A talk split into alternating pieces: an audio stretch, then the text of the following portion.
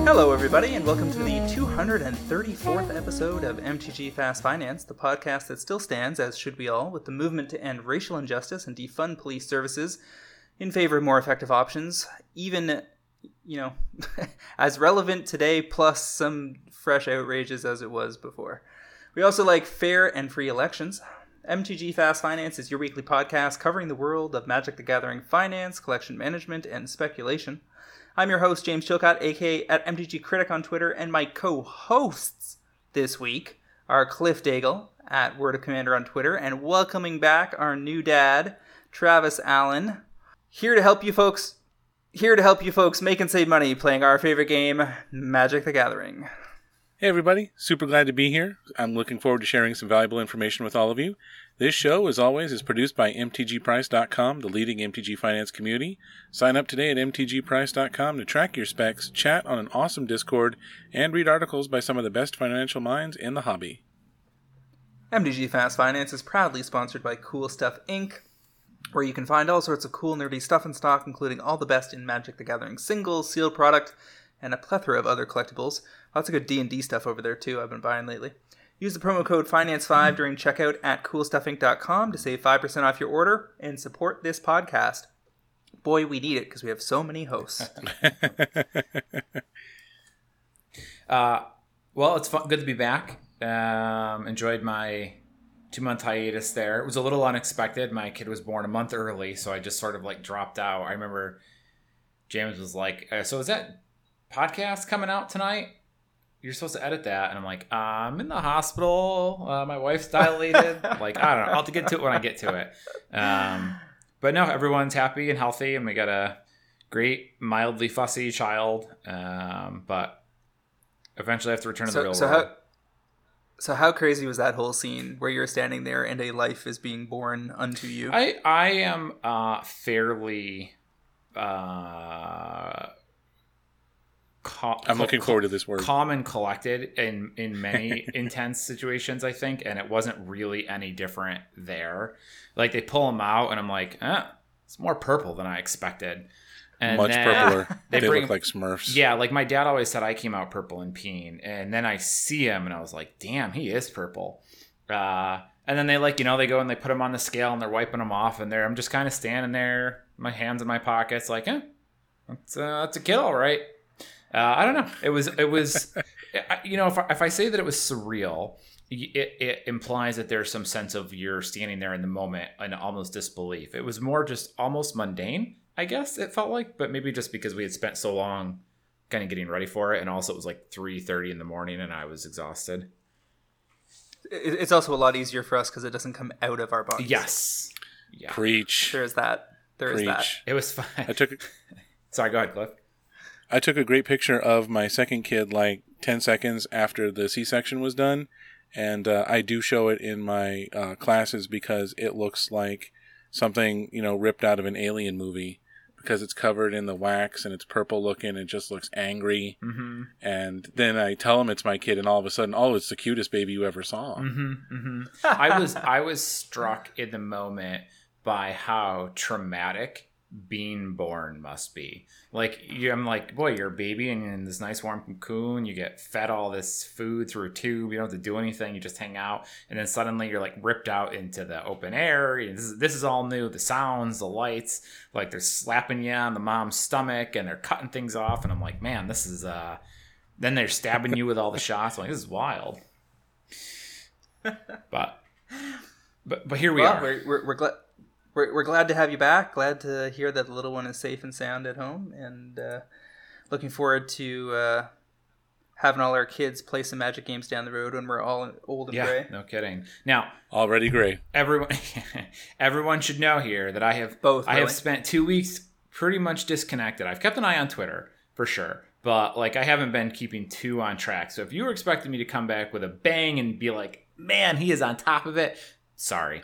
You're going to have to give me a little bit. This is my nap time, Travis. What are you doing to me? You're going to have to give me some time to ease in here a little bit. Yeah. Do you have questions? Like, what do you want to know? Well, I know we're on a bit of a clock tonight, so we can kind of keep moving. But in the next week or two, I might double back to discuss some topics for both for myself and for our listeners.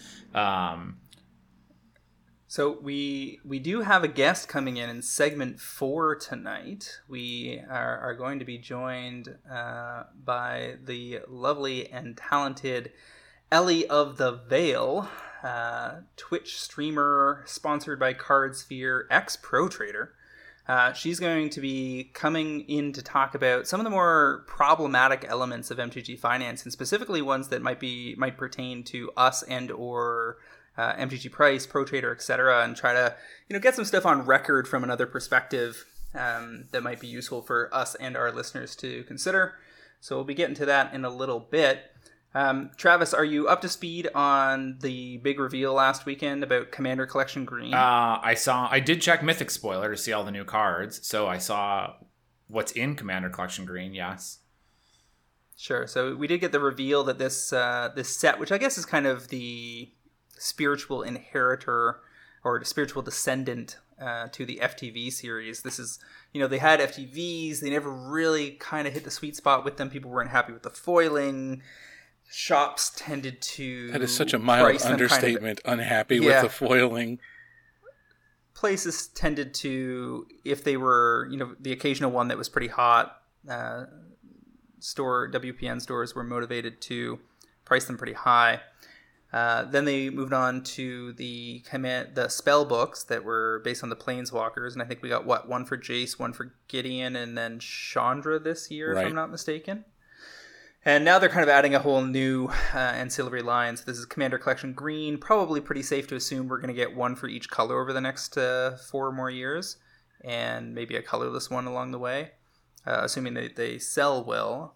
And I suspect they will, because they don't have a declared MSRP, of course, anymore, but the value is undeniable in this thing. You have Bane of Progress, Command Tower, not exactly a green card, but okay, Freyalise, Land of War's Fury, Omnath, Locus of Mana, that's a pretty relevant one heading into Zendikar Rising, Seedborn Muse was the funky-looking flower creature that whose art was revealed last winter, a copy of Sol Ring with new art, also kind of odd, to be in this product in particular. And then mostly blowing people's minds, I think, they're including Sylvan Library and Worldly Tutor in here. And the Worldly Tutor is especially odd because they showed us the art of Yisun the Wanderer Bard playing a harp and summoning animals last winter. And most people guessed that that was either Collected Company or Court of Calling, but apparently it's Worldly Tutor, despite the flavor text being a single chord brings them to heal a whole song and they dance. Worldly Tutor doesn't really have anything to do with singing, but okay. Are being so nitpicky on this. Just odd. Sounds like there was a switch up at some point in there. Yeah, it feels like it was Court of Calling at some point. It just fits too well. Now, the big news here is, of course, that Sylvan Library really provides a strong anchor for the set in terms of the expected EV. Definitely, I think you want to be out of your modern versions of the card because this set is being released in both foil and non-foil. And in the WPN network, the Wizards Play Network, most stores are getting the non-foil version to sell, and only the premium level stores, and in some states there might only be one, and it could be a significant drive from you, will be getting the foil sets. I would imagine those foil sets are going to be pretty pricey. Especially because there are 2 first-time foils in here, in Worldly Tutor and Bane of Progress. This Bane of Progress art is hot. It's like some kind of mecha soldier being eaten alive by a plant creature. I dig it a lot. So I'm really hoping to get my hands on foil copies of these. My impression was that for all of the time we spent talking about green cards that could end up in this Commander set over the past, 9 months, how many of them are relevant? 3? Maybe? Yeah. And so, how many times did we look at a green pick and we're like, well, but Commander, blah, blah, blah. And it's like, damn, they're like... And especially when you toss in the Command Tower and Sol Ring, taking away 2 slots. That does... Seedborn Muse... Iffy. Odd. I mean, Seedborn Muse and Worldly Tutor were definitely on the potentials. Sylvan Library, did not see that coming. I thought they were going to target this as like a $40 to $60 MSRP product. The foil version of this is going to be well over $100. And even the non-foil is probably going to do pretty well. I don't see these being discounted anywhere. If we get a shot at a group buy on these from Europe, it's going to be pretty nice. Yeah, it's those opportunities are bound, and I guess it resets my expectations a little bit for what may be in the future. I want to take a moment just to hit on a point here. I went through Wizards' Twitter feed today and just found everything that has occurred in the time that I've been gone. And I can't guarantee you this is an exhaustive list, but this is what I found. I'm working since you've been gone. Yeah, I'm working in reverse order here, but I got the Commander Legends spoiler started. Commander Collection Green was fully revealed. Secret Lair Dogs was revealed. Slime Secret Lair was revealed. Double Masters was released, and all of the content regarding Double Masters. They kicked somebody out of the content creator program because she also had an OnlyFans. They announced set boosters in Zendikar Rising, and 2 banlist updates occurred. I think that's all of the items, plus everyone argued about the reserve list again, which apparently is like coronavirus. Once you catch it, you're only immune for 3 months, and then we do it again. So seems like a fair bit of content out there in the last 2 months.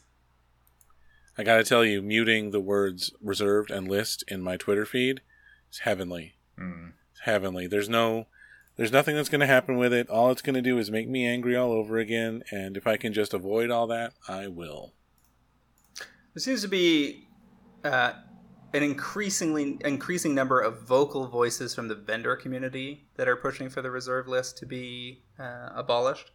And if people are scratching their head over that, like, hey, wait, don't they have inventory that would go down? The reason that they're pushing for it is they're not actually scared that most of that inventory is going to lose value. And as the inventory gets more and more pricey, they actually have harder and harder time moving it versus their desired hold times. So, first of all, they're not really worried about the Power 9. I think consensus is that at least some of the reserve list would be, even if they started to break it, they would do it maybe in stages to feel it out, and it's very unlikely they would lead with Black Lotus, etc. Yeah. So it's more about, and there's also, Cliff and I talked about this a few weeks ago, about how there's a shadow ban over top of the reserve list, where there's a bunch of just terrible cards that they have no reason to reprint and will never go back to. Aside from Power and Duels, like, what are people worried about on the reserve list? Yeah, it's like Cradle, well, I mean, I think a very small handful of other stuff. Yeah, I mean, there's a bunch of stuff that is mid-tier and rising. So you've got Gaia's Cradle pushing up into the high hundreds, as Travis predicted a while back. You've got Tolarian Academy pushing, Yavimaya Hollow pushing, Yawgmoth's Will, Survival of the Fittest, Treachery, Gilded Drake. I sold over 120 this week. There's a lot of these commander relevant cards that whose destiny would probably be impacted if a reprint was announced tomorrow, because they would end up being kind of Grim Tutor, Imperial Recruitery, with some kind of filter over top of that based on their power level and playability. Because, Grim Tutor and Imperial Recruiter were originally expensive because of rarity, not because of power level or extreme playability, where something like Yawg Will and Survival of the Fittest are extremely good cards that will still be expensive even if they're reprinted. All right, fair enough. After diving, of course, like on the reprint. I don't know if you caught this, Travis, but Wizards ended up having to apologize for slightly misleading marketing, preamble, and packaging for Double Masters. Yes, when people found out they had commons and uncommons, right, in that one slot. No, it was the Double Mythic. On the back of the booster, it's depending on how you read it, it sort of suggests you could get 2 Mythic box toppers in the pack, when, in fact, the first slot of the foil box toppers is always a rare, and the second is a mythic 2/3 of the time. So there was enough sound and fury on social that they decided to give away Double Masters regular packs for each VIP booster UPC code that you send in, which encouraged quite a few pro traders to just go ahead and crack those suckers. since you're now underwriting them by an extra $5 or $10 per. And quite a few of our people were in early on them below $380 per subcase, which is like $90 a box. The Japanese foil Forcewil got up to $3,000 to $3,500 out the gates last week or the week before, and buy list was up to $1,800. So like 180,000 yen or whatever. And then I managed to trade some Ultimate Secret Lair fetch lands to Face-to-Face Games last week, and then promptly cracked those 5 Japanese VIP packs and cracked one of the aforementioned Japanese foil Forcewils on Twitch stream. So that was nice. That must have been quite exciting. Who the hell is buying that card for $3,000? That's a question we've been asking a lot during the pandemic. Like, who is buying these things for this much? The Chinese well, I mean, whales is the answer. There's plenty of whales. Clearly, yeah. Apparently, the Chinese version is obviously it is not so obviously a big deal as well, because the flavor text was translated roughly to noob. So apparently, it's the greatest Magic card ever in China. Okay, I like it. So that's a thing. Let's see what else. Set boosters were announced. I don't know if you caught that. I did say that. That's the new in between product. That's looks like it's going to price somewhere between $120 and $140 a box, and may push down below $100 at the best possible price. You only get 30 boosters, but they include extra shots at some sexiness, and there's a new thing called The List, which is just Wizards rolling forward this program of like constant and much heightened reprints. So there's 300 cards that are going to be available in the Zendikar Rising set boosters. You have a 1 in 4 chance of hitting one of those 300 cards. Okay, wait, hold on. There's the Zendikar set boosters, which include all the cards from Zendikar, with a higher concentration of good cards in that set. But then there are 300 additional possible cards from a list of reprints?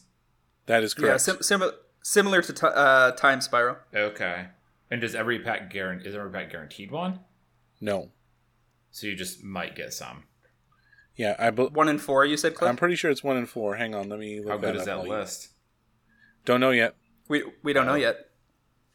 The speaking of Time Spiral, it is rumored that they are going to reprint that set as a Time Spiral remastered that will come out on both Arena and in paper, and that I would, and then we don't.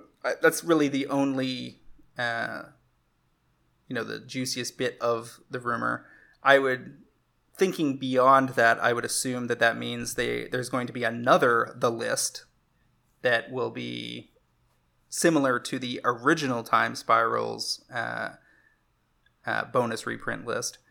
So the thinking is that the Time Spiral Remastered will take cards from the entire block and mix it into one set, and then there'll be this ancillary slot as well.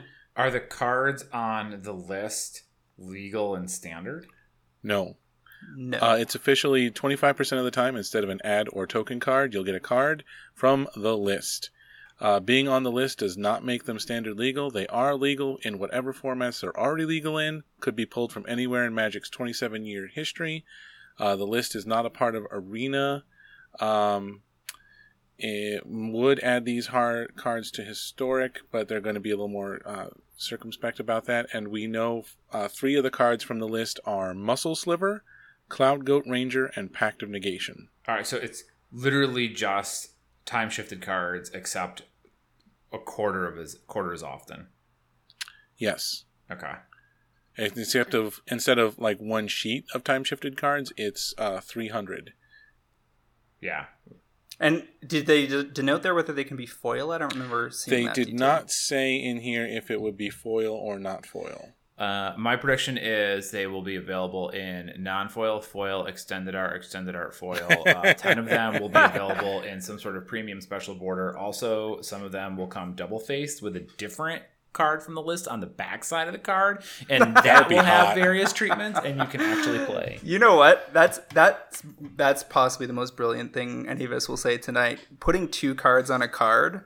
Mm. I mean, they blew the. That's a way to tackle. If anything, it is shocking how infrequently they have used the backside of the card once they opened that Pandora's box. Like, once they showed flip cards, and then but basically haven't gone back to the well on that. Shocking the amount of restraint they've showed on that front. Yeah, they just did the flip cards, and then the one nickel bolus, and then the Rivals of Ixalan flip cards. The Ixalan block flip cards. Yeah. The rumor is, though, we're getting flip duels for Pioneer in Zendikar Rising. I did catch that. I poked my head into the very infrequently visited Magic subreddit just to see what the current scuttlebutt was, and I caught those. Yeah. Cesspool. All right, so let's move right along here. We've got 4 segments, I'm guessing, Cliff? Yes. We're going to talk about the Magic Online Week in Review. We got a Pioneer and Modern preliminary events to talk about. We've got segment 2, our top paper movers. Then we'll subtopic of top Magic Online movers.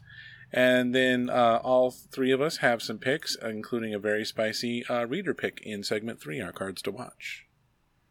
All right, so we'll dive on in here with the Magic Online Metagame Week in Review. The biggest tournaments in the last week are preliminaries, so fairly small tournaments. There were some bigger standard tournaments this week, but I consider that format pretty lame duck from the perspective of paper, since very unlikely to be played anywhere in North America anytime soon. You got balls if you're playing in paper right now.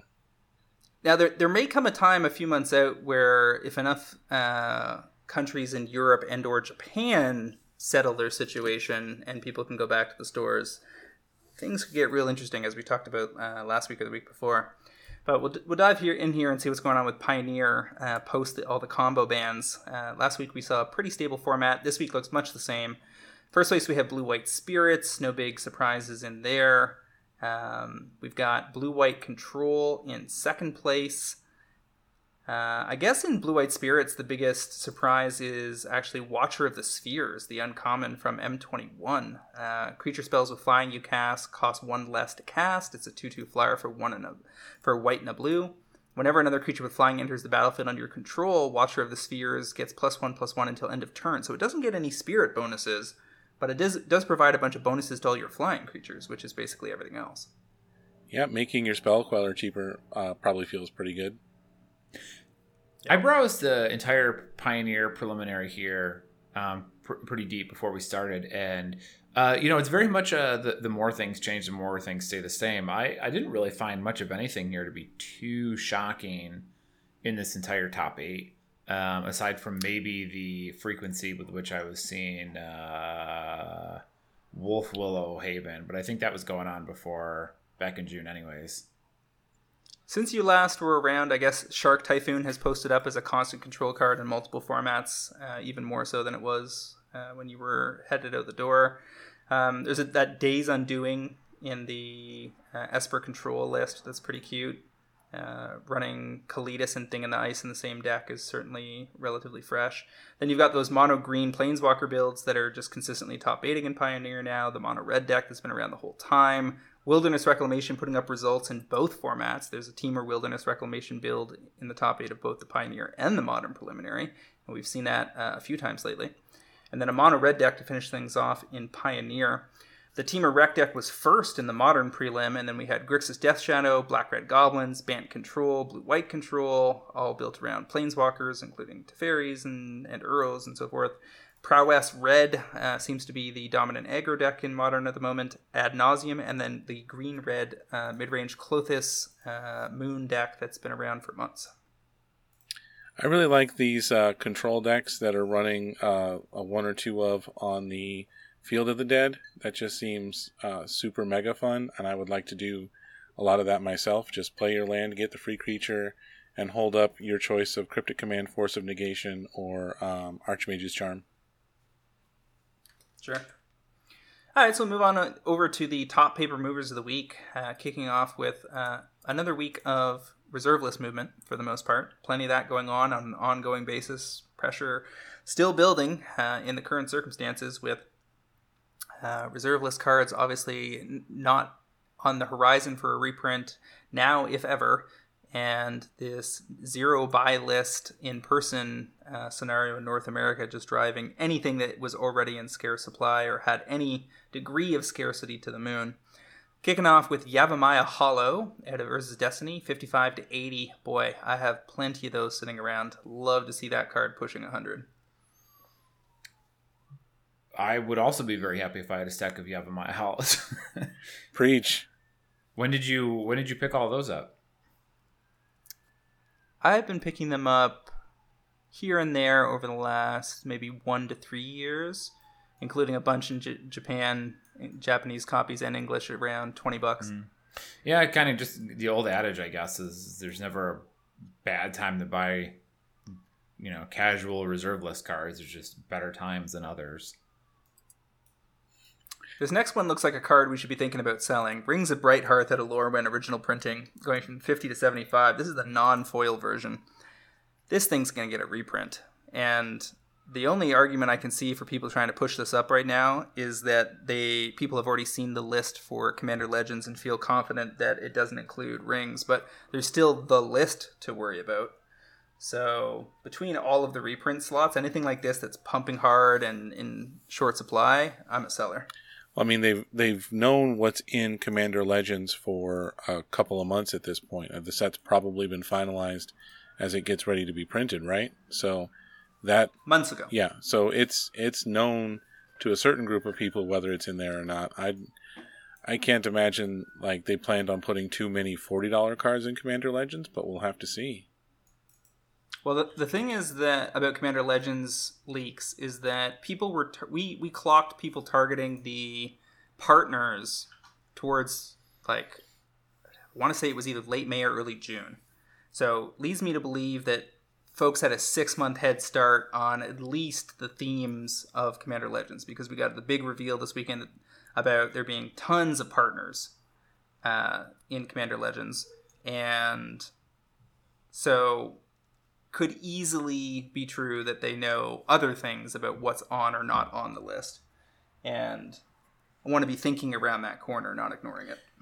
Rings of Bright Hearth is one of those cards that reminds me of... the same set, actually, Oracle... Well, no, not the same set, sorry. Oracle Moldiah, which just seemed like it was due for a reprint a year after its initial printing, and it just never came and never came and never came.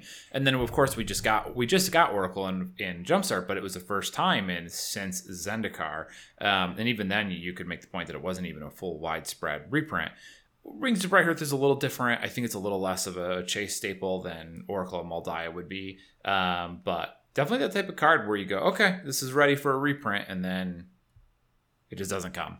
But at the same time, could, like you said, easily end up on the list. I don't know. Cards like this make me uneasy. It seems like there's a possibility to get paid super hard if you're willing to play chicken, but I generally don't like to stand in front of the train that long. And people were probably in down under 20 if they've been holding for a while. So I remember when this card was no need to pass up quarter. It was a dud. It was awful. Yeah. No need to be getting so greedy that 50 or 60 or 70 isn't enough. True. Speaking of Jumpstart, Allosaurus Shepherd out of Jumpstart is the dominant mythic out of that set, going here from, in theory, from 75 to 120. Kind of funny because it's mostly a big deal in Legacy on Magic Online right now, and that doesn't really translate to paper, but apparently the Japanese, including Haruya, leading the charge as per usual, have this real high on their buy list. I'll have to look it up, but I want to say that it was like 8,000 yen on their buy list, which translates to about $75, something like that. And I could easily see that motivating vendors that have good connections in Japan to hollow things out in North America and move them on over.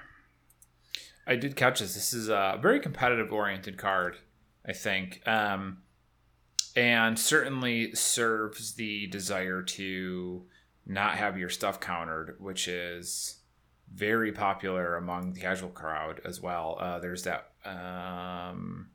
remember that Savage Summoning was that car that was always way more valuable than I ever felt like it should be.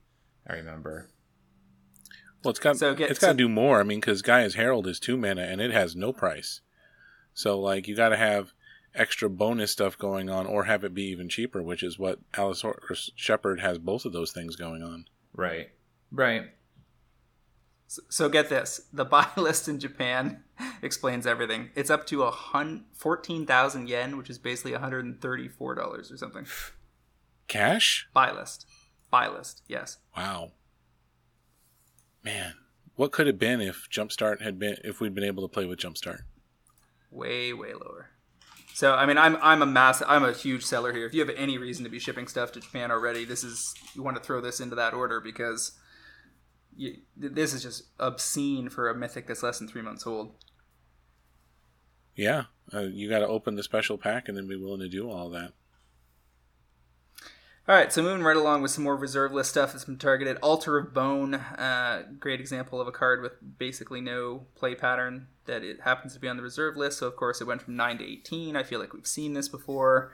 A lot of these cards that are at the lower end of the reserve list spectrum tend to pop up every few years as folks, for the first time, sometimes, other times repetitive behavior, go back to the reserve list, scroll through it, and just look for things that they could buy.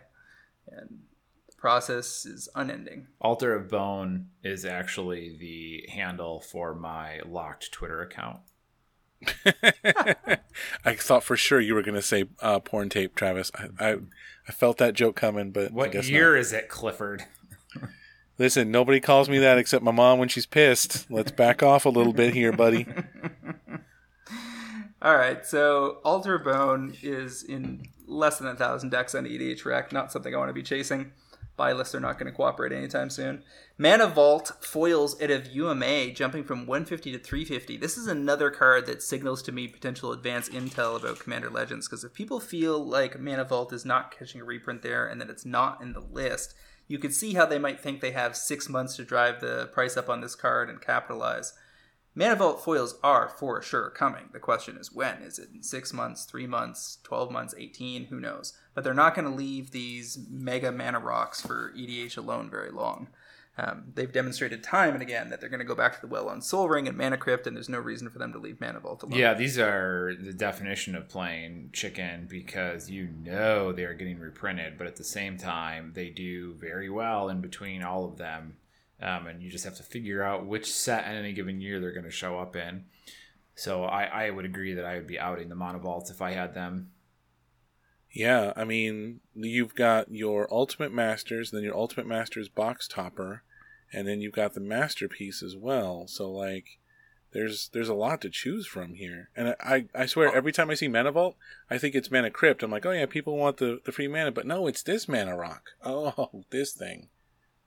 Yeah. So the thing here is that if you knew that this was on the list, but the list wasn't foils, then that could also be an excuse for pushing this up. Mm-hmm. Yeah. So we'll see how the rest of this fall plays out. But I'm a seller anywhere, like in between the starting and potential finishing price, like 150 to 350. I don't care what the number is in between there. I'd be a seller, because you were probably in on it between 80 and 100. And if you can get in out north of 160, 170, you're doing just fine. Any major price spike on a rock like this is absolutely a time to get out. Sundering Titan Masterpiece Series Invention Edition foils, going from 38 to 85 in theory. This is just people mopping up other premium stuff that sees play, even when the play pattern's not particularly exciting. Isn't this banned in Commander, though? Is it really? That seems unlikely. Was it? I could see it. I think it was banned at some point. Sundering Titan used to be banned. Oh, my bad. Yeah, they unbanned it, I think, because the power level people are evil. That's why, because blowing up land's super fun.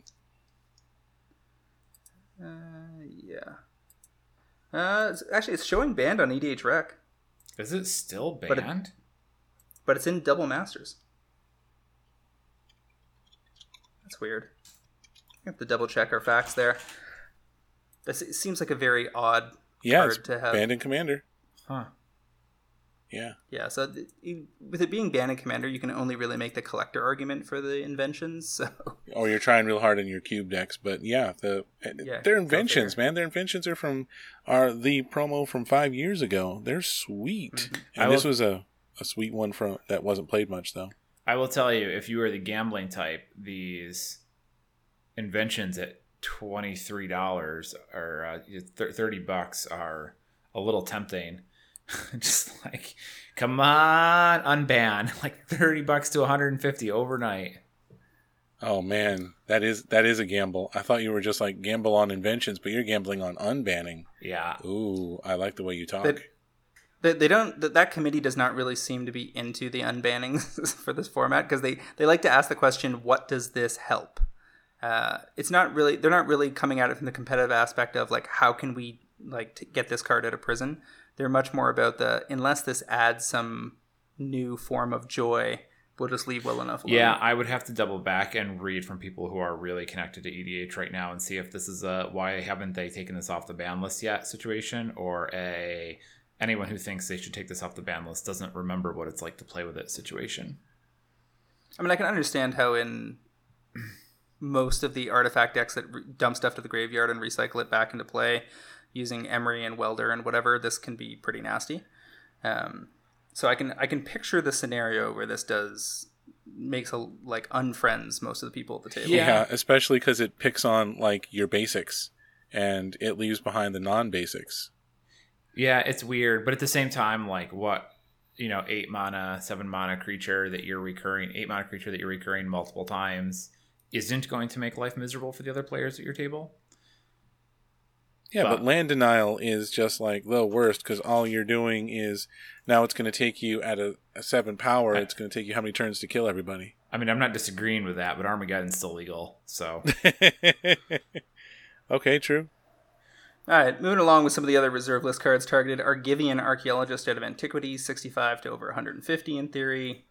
140% plus gains if you can find a buyer. Singing Tree out of Arabian Nights, 130 to 300 plus. Ditto. Oh, this is the wrong one. Will of Satyr needs to get there. Let's get that bad boy up. I'm sure it'll get hit shortly. Don't worry. Gilt Leaf Arch Druid from Morningtide, 6 to 18. Has this card had a reprint since Morningtide? Nope. Not unless it was in some weird product. I don't believe so. Some weird product. For weirdos. Let's see. Was it in like a Commander anthology or something? Nope. Just single printing ever. So, yeah, that's the non-foil. If you're playing Druid decks, that's where this card comes in handy. Bolas' Citadel Foils from War. I think it's one of our picks from early on. I don't think it was mine. Maybe was that a Cliff pick? No, it showed up in our top lists a couple of weeks in a row. Actually, we talked about how you should add Bolas' Citadel to the thing. Sure, but I'm pretty sure that this was a pick real early on, like within the first 2 months of its printing. Anyway, we'll go back and check that. $5 to $16. It's a strong EDH card and showing up in some constructed builds, and it's from the period before the foil drop rate got boosted by 50%.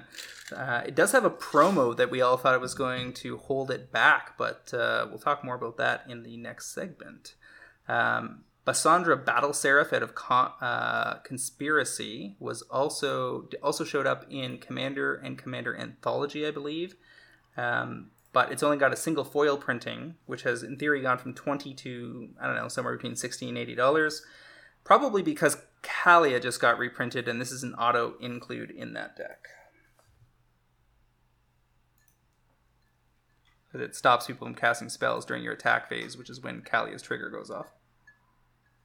This was always considerably less popular than Kalia was. Not quite as splashy, of course. Yeah. Well, yeah, but you play it in your Kalia build, and everybody just got their sweet new art foil box topper Kalia. Yeah, I suppose so. I mean, I could see that being the push here. But ultimately, it's been around for a while, and I don't think it's a particularly... It hasn't been an exciting card in all of the years it's been available, so I would be a hard sell because I don't think it's going to be more popular other than this maybe brief window. That part I fully agree with, and I wouldn't be trying to get 80 out of it either. I'd be trying to get 30 to 40 and be totally satisfied with that. This is not the kind of card you want to buy up the ramp at 45 and then post your post on eBay at 80 and then watch people undercut you for 3 months before you notice that you've been left adrift. Yeah. All right, so second last on the list, we got Shadowborn Apostles out of M14. Foils, in theory, going from $5 to $20. There's basically two copies left on TCG Player and Foil, both at $20. Whether anybody will pay you for foils at $20 is anyone's guess, but this is the kind of card where until they reprint it again, there's like zero downward pressure because this is one of the cards that says a deck can have any number of, which is a surefire way to eventually sell out the foils. Man, somebody somewhere has a 45 card foil Shadowborn Apostle EDH deck, and they're pretty excited about it.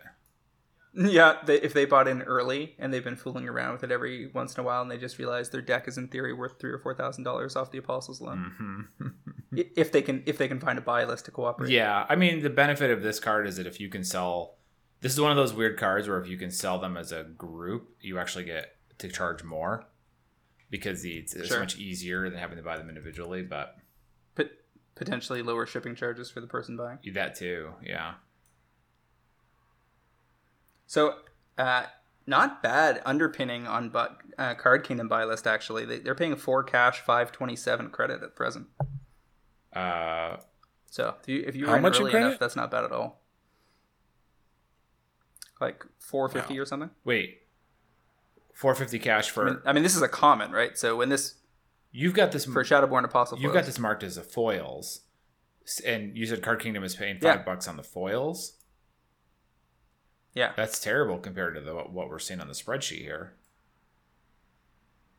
No, it's terrible compared to the last two prices listed on TCG Player. Yeah. But this is a common. Foil commons from this set were like less than $1 when it first came out. Well, sure, I don't disagree. Yeah, that was 7 years ago. And whoever built that, sure. But whoever built, I mean, we're talking about people that have 100 of these. That's when they bought them. Nobody bought 100 of them at $5. No. I'm imagining some guy built a foil EDH deck of these shortly after it came out, and maybe he forgot about it. And now, you know, at $5, it wasn't worth digging him out because he was paying $2 and $3, $4 a piece. But at 20, it sure as hell might be. This is also the kind of stuff that the bulk pickers like DJ are thrilled about, because here and there they're just picking, you know, onesie-twosie out of collections, and he might have 30 or 40 of these sitting around that he got for free. Didn't they just print some card again that's unlimited rat copies? Colony, I think, from the Secret Lair, the rat. Yeah. Well, that's a reprint. Didn't they print a new art card? Oh, Persistent Petitioners, the Ravnica Allegiance one. I wonder if it's worth getting a little splashy over there, because these always seem to do well. I mean, people have already had that thought. It's been called out. Yeah. I think that one is also already... Bucks. Yeah, plus the Mill Commander. The Mill Commander has probably helped that bump a bit, too. However, you're dead right, because look at the ramp on TCG on the Persistent Petitioners. You can get them for 5, then 7, then 9, then 10. I mean, it's headed in the same direction. This is all going to happen. Is that for foil or non-foil?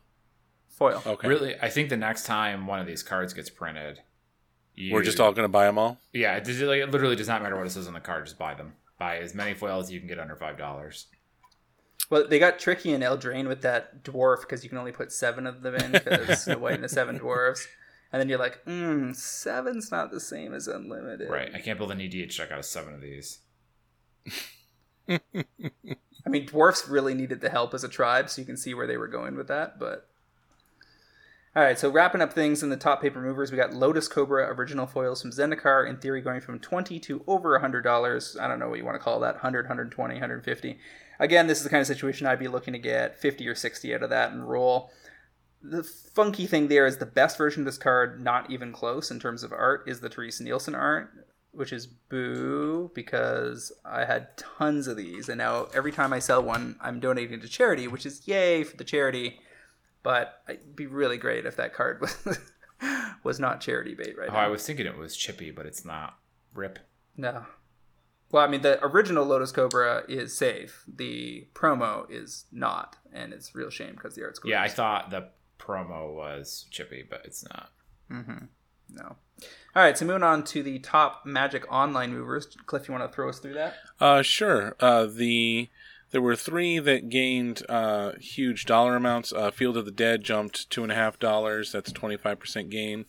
Shark Typhoon has gone up by almost $5 from 16 to 21. Elder Gargaroth, if you happen to have any at the beginning of the week, there were 30. Now there are 40. So if you want to move on the dollar amounts, you can do that. Then percentage-wise, you had some going from small amounts to not very big amounts, but you'll gain your percentages on Magic Online pretty easily. Mesa the Valiant out of Throne of Eldraine gone from $0.25 to 37 cents for 48% gain. Then you're looking at Azusa going from $0.25 to 50 cents worth. That's more than 100%. Radha, the Heart of Keld, has gone up from about 7 to 0.19 tickets. That's almost 200%. And Expansion Explosion is our big winner this week on the near triple up, going from 11 cents to 32 cents. That's got to be getting driven by domination from Teamer Rec decks. That seems likely, yes. If it's good in Modern and it's good in Pioneer, then Magic Online's prices will catch that. Yeah, I don't know if Expansion Explosion is being played in the Modern versions, but what else are you going to do with all your mana? Like I mean, we looked at a list at the top of that Modern prelim, right? And their top end was... So they were running Renin 6, Snapcaster Mage, 4 Uro, 24 instants, including a Nexus of Fate. So that's what they're doing with the top end of the mana. That makes sense, too. They've also got a Shark Typhoon. Yay, Shark Typhoon. So, yeah, busy times on Magic Online. I think a couple of the ones I would flag there is Elder Gargaroth pushing hard up to 40. That's that, best mythic in a underdrafted set. Shark Typhoon as a rare pushing to 20 is incredible. That's the multi-format staple status. And then Azusa going from 25 to 56, that might not be done. Azusa is legal and standard right now. That could easily end up being $1, $2, $3 or something if she features in a Lands Matters deck come the release of Zendikar Rising. I did catch, this isn't Moto, but I did catch... when I was browsing the Pioneer list that Shark Typhoon had a little more play than I remember it. It doesn't look... those prices already look pretty scary, though. So I don't know what the angle is there, but I did see that. It struck out to me when I was looking through the list. I called Extended Art foil Shark Typhoons towards the start of the summer and made people a bunch of money. Okay. Because they drained out pretty fast. Yeah, they're like $45 or $50 now, it looked like. Mm-hmm. All right, so let's move on to our paper cards to watch. We got picks from all three of us, plus a user pick. I'll kick things off with a little bit of a curveball. How about Mirmaid Extended Art foils out of the collector boosters from Throne of Eldraine? There's a couple things about the Throne of Eldraine collector boosters. A, they were not at a super high print run. So there is a lot fewer of them around than there will be things out of Theros or Core 21, for instance. Core 21, of course, has an elevated number of extended arts per pack and per box versus Throne, which was a lot calmer. Basically, one extended art per pack, and then you got 3 to 4 foils. Mirmaid is also the poster child for open-ended synergy in EDH. It basically just copies creatures or artifacts. There are infinite creatures, infinite artifacts in the format. You don't have to be playing a specific deck. You just need to be interested in fooling around with copying the best thing on the board, and you can get use out of this thing. There's tons of clones, so there it is like a replaceable good in that sense, but there's a pretty good ramp forming on these, and they're already reported in 7,000 EDH rec decks in the first year, which is a very respectable number. So I'm calling these to go 18 to 30 plus. Let's call it 18 to 32 inside a year. As they drain out, the ramp climbs. This is a good argument for the fact that you do get to copy the two things. You can, an artifact or an enchantment.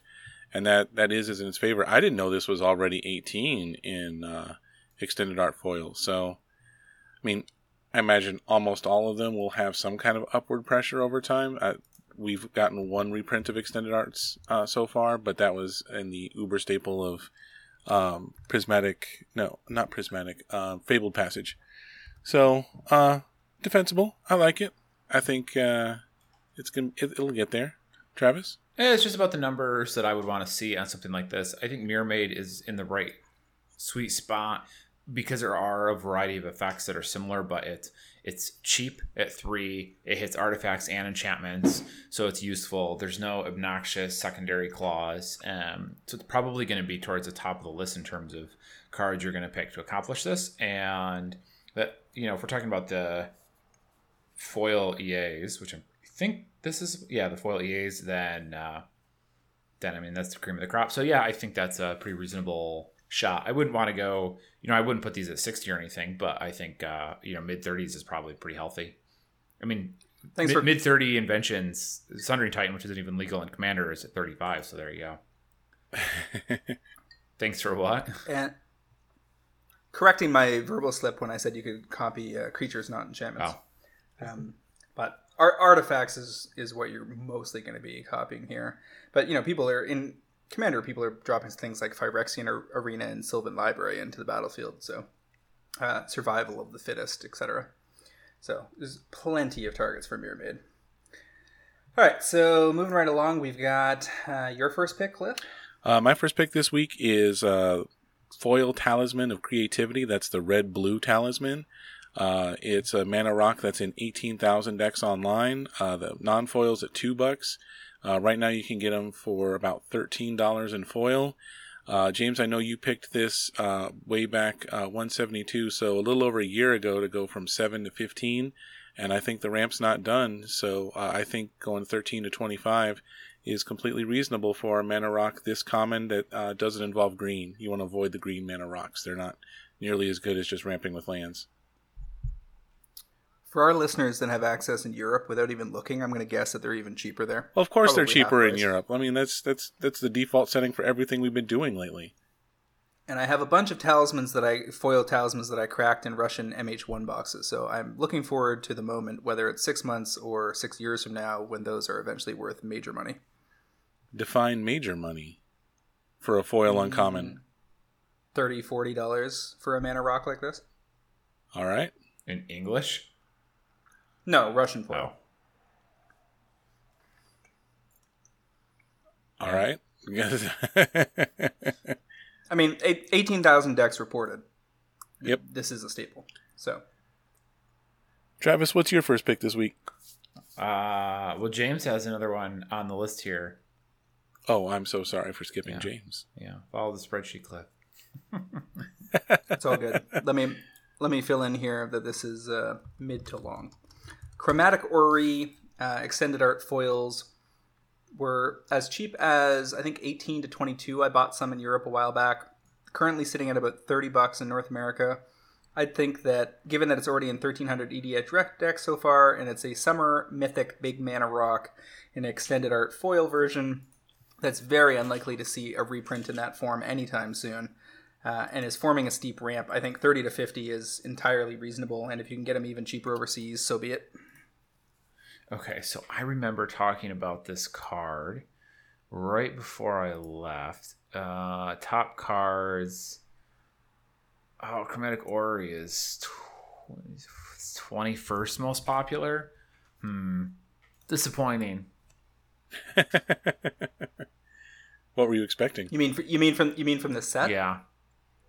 Keep in mind the set in question is chock-a-block full of excellent EDH cards. True. I mean, I'm looking at the number one monocolored card is Garruk's Uprising at 1,600 decks. Chromatic Orrery's at 1,280. So it's still pretty good. There's a ton of cards in this set that are all very evenly distributed.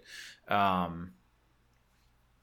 remember Jason didn't think it was good, and I was on the other side. I thought it was quite good. So I would have liked to see it number one, but I still like the card's outlook quite a bit here, and $30 for the premium version I think is quite solid. I think I like that more We haven't talked about the other options yet, but that might be my favorite pick of the week. The other thing is, I'm pretty sure it's not 21, because EDH Rec's default stats, of course, are a percentage of inclusion in decks, which Jason is right to point out needs to be considered. But you can't ignore raw deck count, because that is to me, the springboard by which you figure out total number of copies that will sell.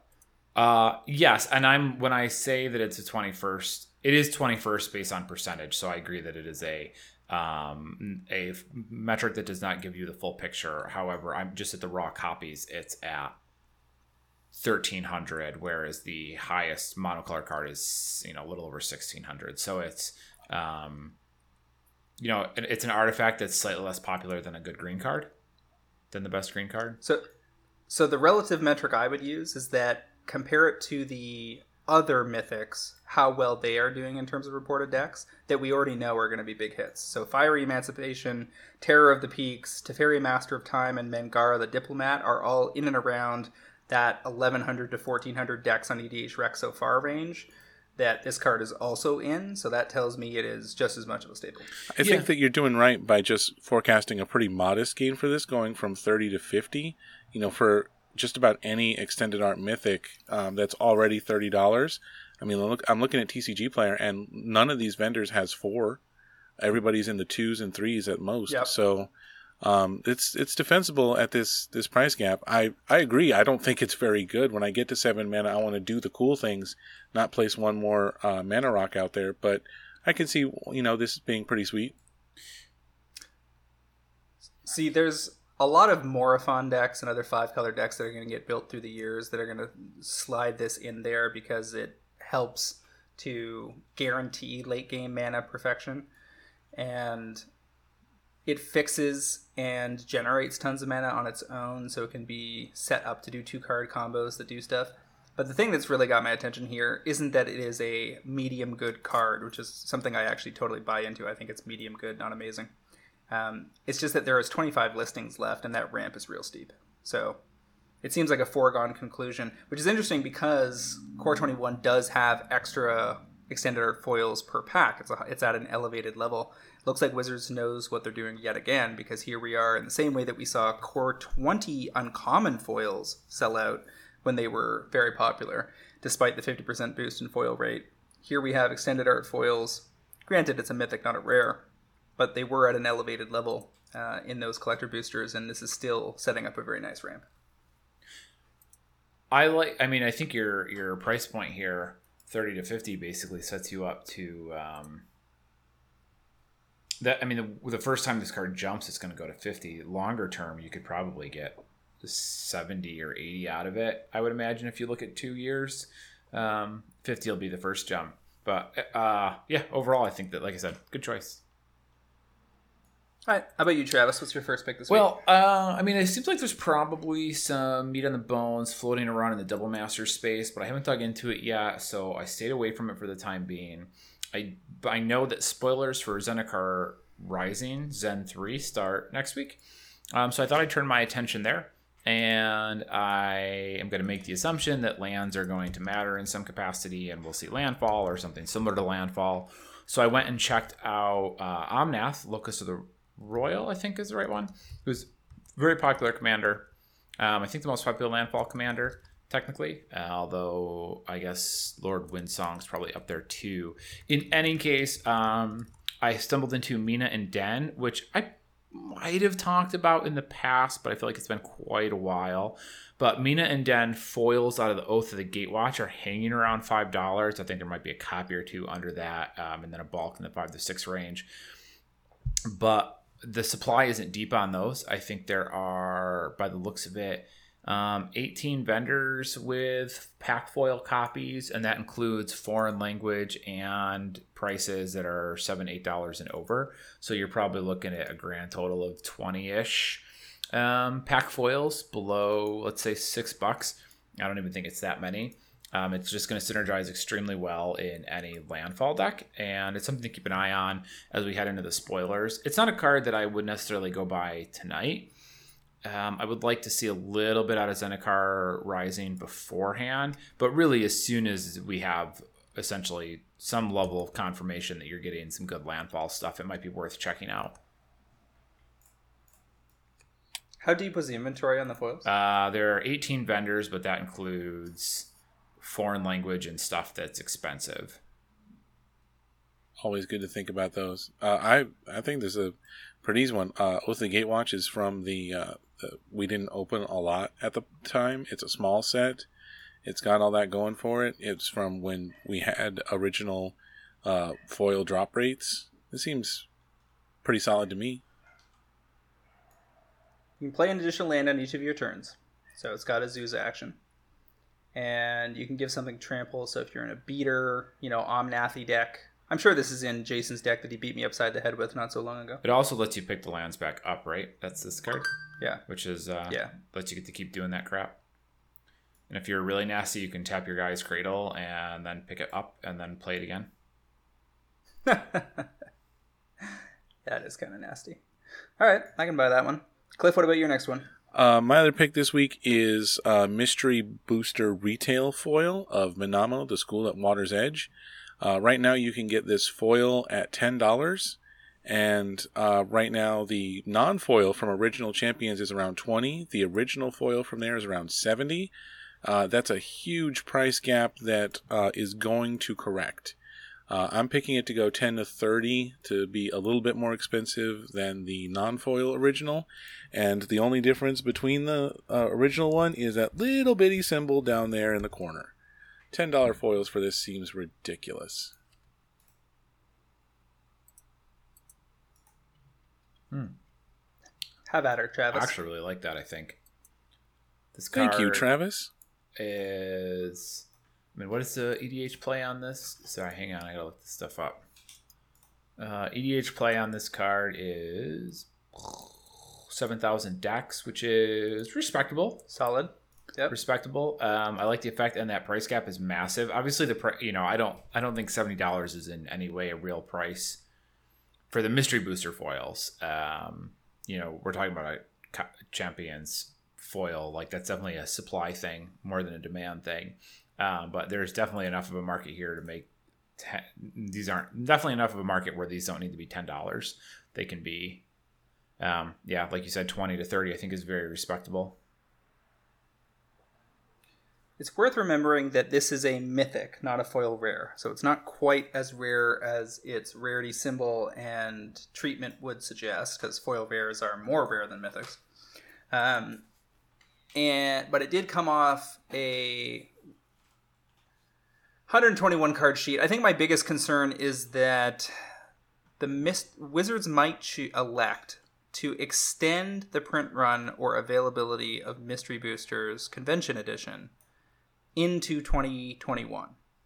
What? So if things start back in earnest, say, let's call it June of 2021, you could get a whole nother round of these being cracked constantly at Magic Fest.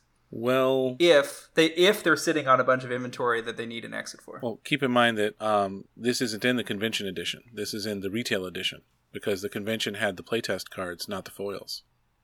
Oh, yeah, that's a good point. So retail edition, how long will it exist? The only other concern I would have then is that the what I've said earlier is that the mystery booster editions could continue as an annual thing under normal circumstances, and the list of foils might not get swapped out 100%. Sure. Now, if I'm wrong about both those things, that it will not be persistent, and that they'll just let it dry up, and that there won't be a bunch of back inventory that'll drop on the market at some point, then I'm totally in, because you're right. That gap in the foils is large, and it's not a card that got 4 or 5 reprintings, then a gap, then the mystery booster foil treatment. It was, 15 years between the foils. And if you don't see it again for 2, 3, 4 years, then these foils will absolutely have time to appreciate. Yeah, I agree with your sentiments regarding the mystery boosters and how Wizards is going to proceed with them. Could throw a lot of wrenches into some of these picks, but that just seems very difficult to try and make a educated reasonably educated guess on how they're going to choose to proceed with that. We basically have no real precedence for it. They might decide that that eats into some of the other product lines they had in mind. They may choose to just let the current mystery booster product allocations be rare, and then allow that reprint equity to exist into the future. Maybe not. Like, we don't know. And I think it feels like it's the same type of thing as like spending a year talking about what green cards could get reprinted in Commander Green, and then it turns out there's 3 cards. I don't know for sure, obviously. I just think that mystery boosters cover enough bases, and there's a big enough question mark around them at the moment that it almost seems we could find ourselves stumbling over this block on every card we talk about almost. That was true for like a lot of 2020. We were saying like, oh, Commander Legends is coming. Oh, it's a summer of reprints. We got all this stuff coming, you know, not knowing that there was a giant pandemic about to hit too. Sure. I mean, the other thing here is that there's 94 results on TCG Player with a fairly flat curve. We don't actually have to call it at 10. We can call it at 8 because there's plenty of copies available around that range. And I think if you said 8 to 16, I'm more on board. There are some pretty big walls, like 95, which is a pretty big vendor, has 29 copies of the foil. They got to burn through those, and we got to hope that the retail editions don't become any more prevalent in the market, and then I think we'll be okay. This, as with many cards moving forward, is going to be a dice roll. Like any of the non-super premium editions of things that are really hard to reprint in that form are just going to be at an elevated risk versus, you know, the easy breezy times we had prior to 2020. I don't know that I'd call it easy breezy, but all right. Well, easy breezy in terms of like how much reprint risk there was. I mean, we've had the mystery booster foil slot. We've had a bunch of reprints in Core 21, reprints in Jumpstart. There's a huge 300 card list coming in Zendikar Rising and the set boosters. Then we got Commander Legends. We got the Green Commander Collection. I mean, there's probably 5 or 6 times more reprints in 2020 than any previous year. And more are coming. Sure. All right, so my final pick this week is Bolas' Citadel, which was in the top movers list. I don't think this card's done, and I think that you have a couple of opportunities still to get in before the jaws of the spec close. One is to get foil copies of Citadel in Europe and or Japan around $4. They're still relatively readily available. That seems like a slam dunk to me, given that we're already seeing the North American copies dry up in the $10 to $15 range. And in North America, you can still get the launch party promos in and around $6 to $7. And that art, I think, is definitely better.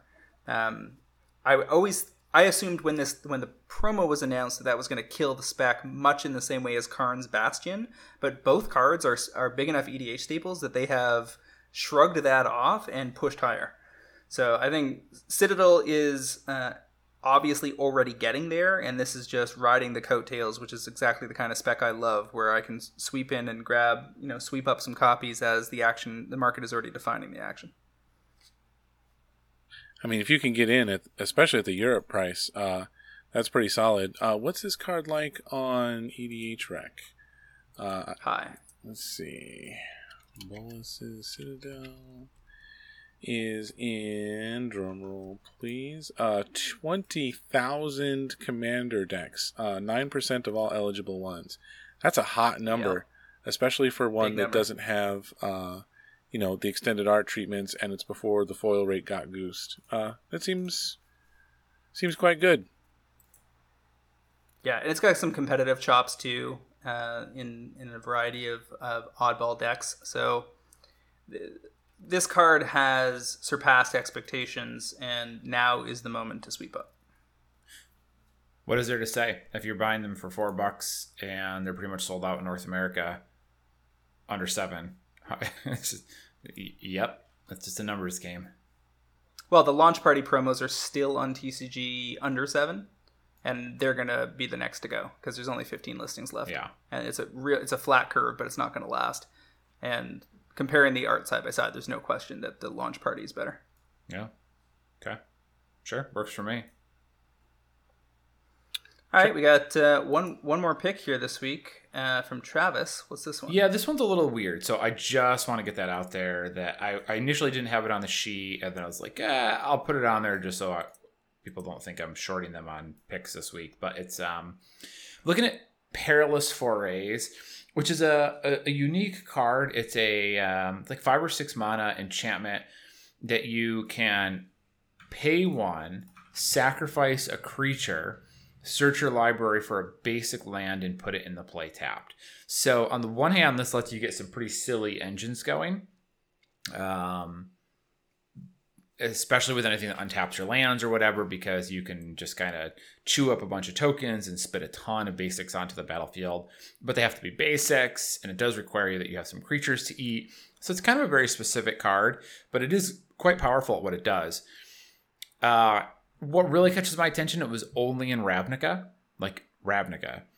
So we're talking about a card that's, God, how many years old now? Like Ravnica was what, 2008 maybe?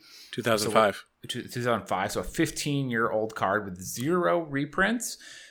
Supply is still relatively decent. I think there were something like 50 to 60 non-foil vendors and a handful of foil vendors, which is kind of surprising for a card this old. And I kind of wonder if this has sort of a Martin Stromgold problem, which is where it's a good card that people don't know exists and won't know it exists, essentially, unless somebody puts it in front of them. So I'm not advocating that you buy this card. This is not a spec in the sense that like you should go think about going to grab these. I'm putting this on your radar because you could keep an eye on the spoilers. And if you see the right card float across your table, right, it's float through the spoilers, it could make this suddenly very, very good. The right commander in Zendikar could make Perilous Forays excellent. And then Jimmy Wong plays it on Commander Clash or whatever, and suddenly this card is gone. And if you bought non-foils at $1.50 and you got 30 of them, you're going to be real happy because there's not going to be a supply of these, given that it's from the original Ravnica. But again, kind of a specific card. And given that it hasn't spiked on any of the other landfall stuff, I certainly can't tell you I have great confidence in it doing it this time without some specific help. So have it on your radar. Don't make any purchases yet, but just be aware that it's out there, essentially. Alrighty, fair enough. We're going to move on to the Pro Trader pick of the week. We got Dylan the Wizard winning our $25 gift certificate from Cool Stuff Inc. on the back of calling out Japanese Cyclonic Rift box topper foils was his pick. And he's suggesting you pick these up in Japan, somewhere in and around $35 to $40, calling them to go to $80. I think this is just a slam dunk. If you picked up the foil box topper thought seizes that I told the pro traders to pick up in the Discord last week under 40, and you ship them to Japan for 60, I guess it's about 57 on buy list, and then you use that money to buy Japanese cyclonic foil box toppers and bring them back to North America for future resale, I think you'd be in a real nice position. Keep in mind that Japan is not currently shipping to North America, so you might need a bounce shipping partner, or you might want to ship domestically and then get it over to yourself later. But of course, if you're a pro trader, we can help with that kind of stuff. Worth pointing out that over on Heruya, we've got a few different opportunities on the Cyclonic Rift front. We can be getting these foil box toppers close to 40, and I think the regular Double Masters copies of the card in Japanese are just $7.50 or so US. It's enough of a super staple that I would feel confident picking up 8, 12 copies like that, aiming to unload them at 20 when this card recovers. Yeah, that's difficult to argue with. Cyclonic Rift always gets reprinted, but it always goes up before it does. So if you're getting a good deal on them, they are real solid.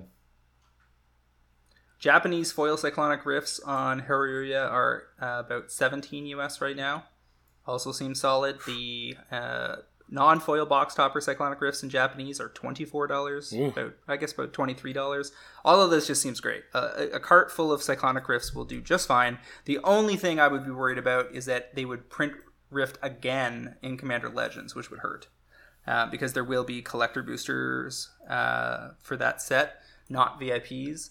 So you're going to be seeing some extended art versions of cards out of there. And if they gave us Rift twice in within 3 or 4 months, then yeah, that might sting.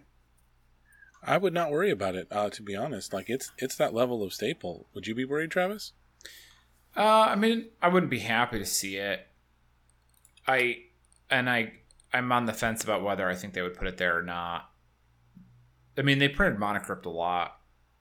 Did they ever print it 6 months apart? I don't remember.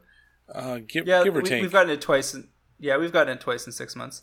The other thing is they've already shown us that the coordination between set designs this year has not been super on point. Either they were intentionally double printing things or they weren't paying attention.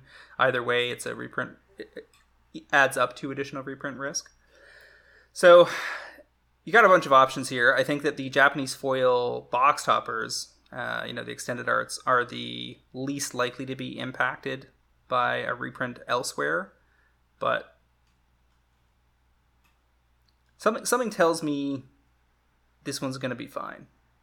It's hard to go wrong with Cyclonic Rifts. It's one of those things where just selling it for what you got it would always be a possibility. Yeah, if you had to. Yeah, I mean, again, even if it gets reprinted, it's annoying, but I don't think you're going to be too beaten up about it. And if they reprint this card twice this year, like, are they going to run it back again next year? I don't know. That seems like a bit of a tall order. Time will tell. All right, so we're going to say goodbye to our co-host, Cliff Daigle. Thank you so much for all of the help while Travis has been out doing his daddy thing, and I'm sure we'll have Cliff back again sooner rather than later. We're going to hop on over to talking to Ellie of the Veil in a moment. Cliff, I really appreciate you hopping in for me. James calling it daddy time is really creepy. Please don't do that. But Cliff, thank you so much for filling in for me. I really appreciate it. And always a pleasure to get a chance to co-host with you. It's always a good time. I think this is the first time the three of us have done one for a while. I don't remember. But eventually we'll get a chance to all meet up at some GP someplace, and it'll be great. You just have to wait 9 years for my kid to get into Magic. Oh, that's not that long. A good battle box, you can start a little earlier. I keep trying, but mine just... I keep saying I can lightning bolt your face, and she just wants to throw the cards at my face. So I'm working on it. Okay, but 9 is the minimum age that I'll bring a child to Vegas, so... One day you're going to have to explain to me how you arrived at that number. It was the first one I said. Okay. All right. Beautiful reasoning. Good night, gents. Have a good conversation. Okay. Moving right along to our topic of the week. We've got a special guest this week. We are going to be having a pre-planned engagement here with Ellie of the Veil. You can find her on twitch.tv, Ellie of the Veil, sponsored by Cardsphere, a former pro trader that has spent some time inside our walls, as it were, and has interacted with us a few times on social media with some critique and commentary about MTG Finance and our actions and communications in particular. And we're super happy to have Ellie here. Thank you for coming on. Well, thank you for having me. Hello. Hopefully it's a good conversation. Good conversation. We're totally looking forward to it. Yeah, I'm glad to have you on. I remember when you first started messaging me on Twitter, having some discussions about Magic Finance, and I was really pleasantly surprised to see a woman of color engaged in the content, because my mentions are almost strictly white men. So I was like, wow, this is great. Like somebody a little outside what I'm used to seeing. This is excellent. Yeah. So it's actually kind of funny. I think I started playing Magic in 2014, but the thing that actually got me into Magic was like the finance aspect of it, in terms of I actually just really love trading. And I just really love this idea, and I picked it up really quickly. of like going to stores and like having my cards and trading it for other people's cards, and this kind of like, it was like its own strategy game, which I'm sure you guys have heard or like know of, but like where you're trying to turn whatever cards that you have into something that's long-term gonna have more value or just in some way. So that really like hooked me.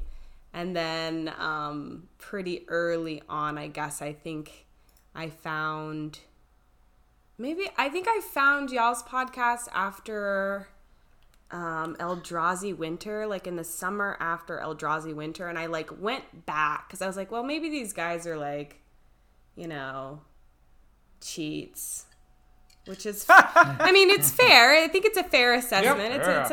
It's like a normal thing. When I say cheats, by the way, so I might say some things that will sound like insults, but it's not like I don't necessarily mean it that way. It's more like this is how I just expect humans to behave in a certain way. Sure. And so it's like, it's just sort of what it is. It doesn't make me upset or anything though. But like, I was like, okay, these guys probably might just be cheats trying to take my money, which makes sense. But I'll just like go back and I'll listen, and like a lot of the like I listened to, I guess, y'all's picks and things like that, and I had a really shallow, like really really shallow understanding even then about how everything works. So I was mostly focused on the things that you guys picked to go like up or whatever. And it was like, well, it seems like this bears out over time. Like, it doesn't seem they don't know what they're talking about. And then, yeah, so I listened to, it was mostly y'all's, and then I found Brainstorm Brewery. And I think I listened to, like, those two podcasts, like, the most when I first started playing. Because I wasn't super interested in, like, Magic strategy. Or play, and I'm still really not that much, but it's so this whole perspective is pretty fascinating, to be honest, because we don't often get to interact with somebody who can still remember what their early onboarding experience was like into Magic. Quite a few of the pro traders are, you know, lifers that have been around for 5, 10, 15, 20 years or more. There aren't a lot of brand new people, just from the perspective of, or I guess because of the fact that the finance side is both complicated, involved, and represents a higher level of engagement than many casual players would typically find themselves engaging in up front. Mm-hmm. So I'd love to go just step back for a second and hear more from you about, you know, who introduced you to the game and how you got hooked into that trading and like some of your early trading adventures. Sure, yeah. So I was working as a waitress at this little dinky Italian restaurant where the owner never wanted to pay us in the summer, and but he did buy his wife a Porsche. It's the same summer. He held my paycheck for 3 weeks. That's a metaphor for the 1% if I've ever heard one. It was really something. That's capitalism. He held our paychecks for 3 weeks, but he bought his wife a Porsche. It was something. But another guy who was like working with me, he just told me about Magic, and it sounded like he was talking about D&D. And by the way, I was playing for a solid 1.5 years before I realized like this is the same company. I had no idea. Do you know why Magic exists? I have I still don't. I don't know. Was it Wizards of the Coast? They asked Richard Garfield to someone asked him, and I thought it was Wizards of the Coast, but it might have been a different company at the time. Asked him to design a game players could play in between their D&D games. Well, that makes sense. I hate it. I mean, my understanding of the legend was that it was in between, like in lineups at conventions or something. But all of the above is probably true. The idea that it was a gap game you would play in 5 or 10 minutes, which is funny because it didn't end up there. But yeah, it was funny to me when he was first talking about it, because he was like, literally, it's like, well, you're like a wizard. He explained it in the worst way possible. He's like, you're like a wizard, but you're not a wizard, but like you're like casting spells. And anyway, please play with me because my girlfriend won't play with me anymore. He liked you. And then, And then he's like, and also, they had just moved here too. And he's like, yeah, I would like somebody to play with. And also I want my girlfriend to also have somebody to play with because she like also doesn't want to, well, he just didn't want to take her into an LGS. Which was super fair because her and I went once. This was like the first LGS I went to. Honest to God, the guy who worked at the LGS like stared at us without blinking for like hours, and then we just left. We were just like, "This is too weird. We're just leaving." So, but the first thing we did, I was like, "Okay, sure." I'm like the kind of person I am. I'm sort of just down for whatever as long as I don't. Basically, if I don't want to do it, I'm not going to do it. But if I am ambivalent, I'll probably do it. So I was like, sure, whatever. So we went to Walmart and got the M14 Fat Pack or whatever. And it was kind of weird because they were like huddled around me while I was like opening this package. Like we're a bunch of little like freaking goblins, just like... and I didn't understand what was going on, but like we're all like huddled around this like treasure trying to figure and gonna see what I open. And so I like open packs and they're like, oh, what'd you get? And like, keep in mind, they hadn't explained to me the rules or how this game really worked or anything. They just had me go spend $50 and just like open this thing. Did you get anything good? I don't know. There's cards in here. I don't know what any of this means was basically what I said all the time. I remember my first rare being Mercurial Pretender. It's like 2 and 2 blue. It's like a clone thing. Wow. Yeah. You're the only person that remembers that card. Yeah, I didn't even know that was a card. Swear to God, yeah. And then I opened a Johnny Planeswalker at the time, and they were like, oh, this is so awesome. So I guess, it was like, ooh, this is like a rush. I'm opening packs. Ooh. You mean I can gamble under 18? The gambling thrill. Yeah, it was kind of like that. I didn't really quite piece it in my head that that's what I was doing. But, yeah. And then from then on, it was like, I think I kind of got into the game as trading was dying. So yeah, 2014. Yeah. So, you definitely missed your golden era of trading. Yes, I certainly did. Mm-hmm. But for me, I felt like I was playing catch up. A big part of it was, I felt like I was just playing catch up. In terms of collections, in terms of learning. And so I was just, but I thought, oh, I could trade into these things that I wanted. And eventually I was pretty good at it. I think I built myself, I ended up trading like the Jeskai Black deck into a Tron and a Jund deck. And there was just like, some really like I got myself into like from nothing to like a really decent, some fairly serious competitive decks. Fairly serious, competitive decks and like a very decent collection. And then I think part of it was like, but at the same time I was doing all this like listening to finance and like trying to figure out trading, doing all these things. I was making like also some really irresponsible decisions. As well. And eventually got to the point where like, yeah, sure, my Magic collection was super bloated, but I was also like in debt and still strapped for cash, the age-old story of an irresponsible Magic player. So are we talking about booster boxes going onto credit cards? We are talking about booster boxes going onto credit cards. We are absolutely good. I didn't have a credit card before I went to college. And my parents they're not bad at money, but they never really taught me about money. I didn't really know anything about managing that kind of stuff, but I just had a super high credit card limit. And, I think I put like, I think I did some freaking crazy, like one of the master sets that came out, I think I put like 4 boxes on a credit card or something. Like, yeah, I mean, that's a grand right there. It was like something insane.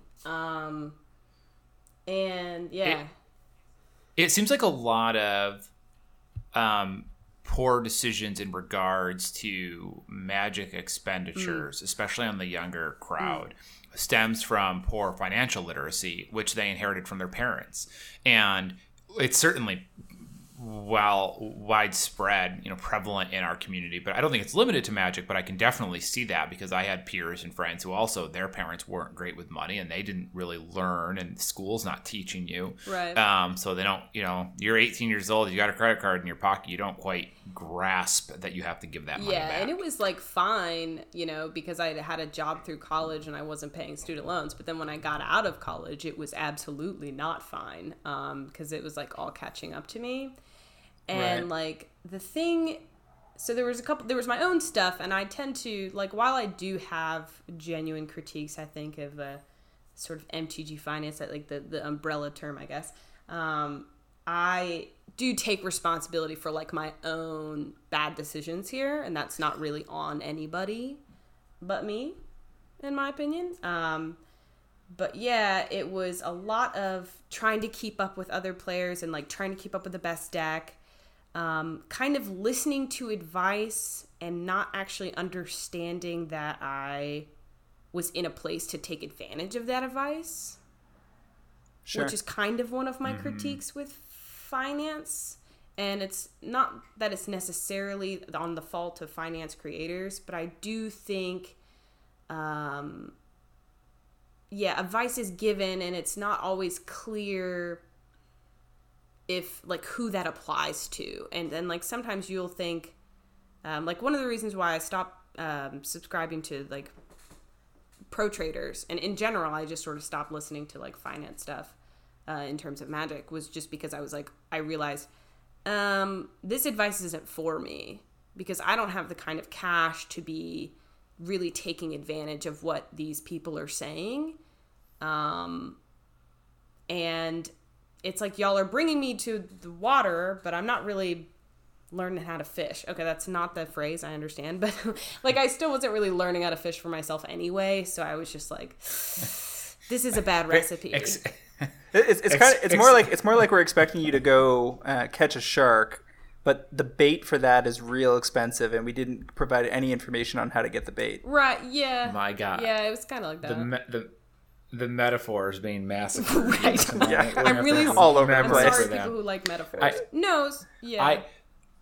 So Ellie, I respect for sure the experience of finding content and having difficulty putting it into context, and also getting to the point where you were mature enough and educated enough to realize that you might not be the target audience for it. And if we kind of spin this around, it's something that I've wondered about doing this. I've been doing this work for years and years and years now, and I've been on the podcast exclusively now for a year or two, and it's we don't. James and I can have a good idea of who we expect our audience is, but we don't. We don't have we're not a major company. We don't have major marketing tools available to us. It's hard for us to really acutely know what our audience is and what information they're bringing and what context in their own lives they're bringing to our content. So we tend to operate at I don't want to say high level, but a more advanced level, because we assume most people engaged listening to this and making the time to listen on a regular basis are reasonably versed in not only the game and the market, but greater economic concepts, not only because we talk about it, but because by virtue of the amounts of money we tend to talk about, it's probably not an 18-year-old who really shouldn't be spending more than $50 a month on magic. But at the same time, I totally believe that some of these individuals find their way into this, and it makes it hard for, I guess it's hard for us because I don't know how to tailor the content to make sure that I'm speaking to the people who, are going to be our bread and butter listeners, but also I'm not accidentally leading some newer listeners down a path that they're going to get kind of lost in the woods because they don't have the context. And it's tricky for us, and frankly, it's a problem I'm not exactly clear how to solve. Yeah, I think that's definitely kind of the case. It took me a while to sort of get that I wasn't your sort of target audience, and I think I genuinely think there are a lot of people who do, and this is what I was kind of getting at on Twitter. I think there are people who are misinformed, who get involved into finance, like, and make poor decisions based on advice they're getting. And it's not necessarily because that advice that they're getting is bad. It's that their context is off. And, like, they want to treat this, like, and it really doesn't help, though, when you phrase things in a certain way. Like, you know, like, there's empty, I know you guys say that's like, oh, it's not quite like the stock market or whatever, but it's like, well, people are really trying to treat it like the stock market, and that's just not super realistic for some people. Like, it doesn't really make any sense. And, like, people... Because I guess if you think of people who are not educated in the stock market, their idea of the stock market is, ooh, it's like a get-rich-quick thing. But they don't really understand how it works. So then they get in, they make a bad decision, they lose a bunch of money. It's the same with MTG Finance. It's like you get in, you think, oh, this is kind of how it works. I just pick this card, spend a bunch of money, pick this card, or I buy this product, and then in 6 to 8 months I flip it and boom, profit. But at the same time, we're, you know... That's not really how it works, because you're not taking into the account the time effort that you're having to put in to even figure out what those cards are. You're not taking into account, like, the fact that freaking most sites are going to take, like, what is it? TCG takes like 20% or something like that. They takes like some kind of crazy, like 12-ish. Okay, so they 12-ish. Take like 12-ish%, and then you have shipping. If you try and sell on Facebook, which I tried, I was like, oh, I'll just sell on Facebook and I'll, like, make more. No, because people want to get the best deal there, so you're having to sell at TCG low. It's all the same. So you're not really making as much money, but then you have people who are misinformed, and like me, who think that you can, and then they just end up wasting a bunch of time and resources. And it's not necessarily, like, content creators' fault, though sometimes I wish things were, like, phrased in a more realistic way. But, like, what you're saying is, if you guys are assuming that your audience is at, you know, this income level, or this financial literacy level, then that's what you're assuming and going off of. And, you know, who am I to tell you that you're wrong? Well, I mean, there's a ton of fascinating subject matter here. So I want to rewind the tape back a little bit to the commentary you guys were both making about financial literacy and in the inheritance or lack thereof that some of us have from our parents. You know, I don't recall ever getting any kind of meaningful financial discussion out of my available parental units either along the way. And I think that in some ways, we also have to lay some of this at the feet of the education system, because sometimes when your parents aren't in a position to share economic best practices with you, it's often because their parents weren't either, and their parents before them. And there really is kind of a very limited pool of career paths where, you know, your parents, if they are pursuing those, are going to end up in a position where they can, you know, provide, for instance, excellent tips on debt management and in-depth discussions of consumer debt and the pitfalls thereof. And a lot of that I just lay at the feet of, we don't have a financial literacy program in the public school system in North America that is, you know, a requirement. Some schools and some systems will have it available as an optional class that you might take for, you know, half a year or something in grade 11. And they'll call it something like, you know, personal finance or accounting or whatever. And they'll give you some tidbits to get you kind of moving. But then if you leave that and, say, go to a liberal arts degree at a college, or you just go out in the workforce and start working, then you've basically received no information whatsoever, and you're just doing everything by the seat of your pants. So I can completely understand, you know, having been a university student back a ways down the road that made $6,000 a year or whatever, and paid most of my own bills, that things can be, you know, pretty confusing, pretty tricky, and it's pretty easy to get led astray if you're, you know, buying into the wrong kinds of content. There's a whole vein here to discuss in the way that the education system isn't really giving a lot of students the tools they need to prepare for the real world. But yeah, and my goal, and I'm not trying to, like, shunt responsibility, but I agree that, you know, at a grander level beyond just magic, but applicable to magic, you do have the issue that a lot of people come into this without the tools necessary to truly appreciate what they're hearing. Right. And so I do want to circle back to, you know, getting back to laying some of that at the feet of MTG Finance content creators and discussing in more depth the responsibilities. But first I want to hear from Ellie about how she bridged the gap from competitive decks, you're carrying around a binder, and then you stumble on the podcast. And then what is your experience like? Like, do you remember what it was like when you were going back, listening to old episodes and trying to suss out if this was something that was useful to you? Yeah, I do remember going back and thinking, like, okay, well, obviously, like, I was like, well, maybe there's something I missed. Part of it was like, well, I want to figure out some other way to keep doing the sort of game I'm playing, but without, like, having to trade, because that's really not happening anymore. And I still want to be able to grow my collection and, like make a little money on the side or whatever. And so I would, like, go back and listen to you always have your first segment is always so long, man. It was so long. I would skip it sometimes. I'm so sorry. I would skip it because it'd be like an hour. I mean, there's a lot of repetitive content. And if you're talking about the preamble leading up to the picks, the picks, then when you're talking about, like, what's gone up and down, you know, like when you all are discussing that segment. Okay. I would, like, I'd listened to that for a while, and I was like, okay. I was always listening for, like, a reason, like, why it was doing it, or kind of like, oh, maybe there's, like, a pick in here or something. Part of it was like, well, I don't play all these formats, so I don't really know what's going on. Which, I mean, I guess I could have just asked the players around me who played that format what was good, and probably would have saved myself a lot of time, but it's fine.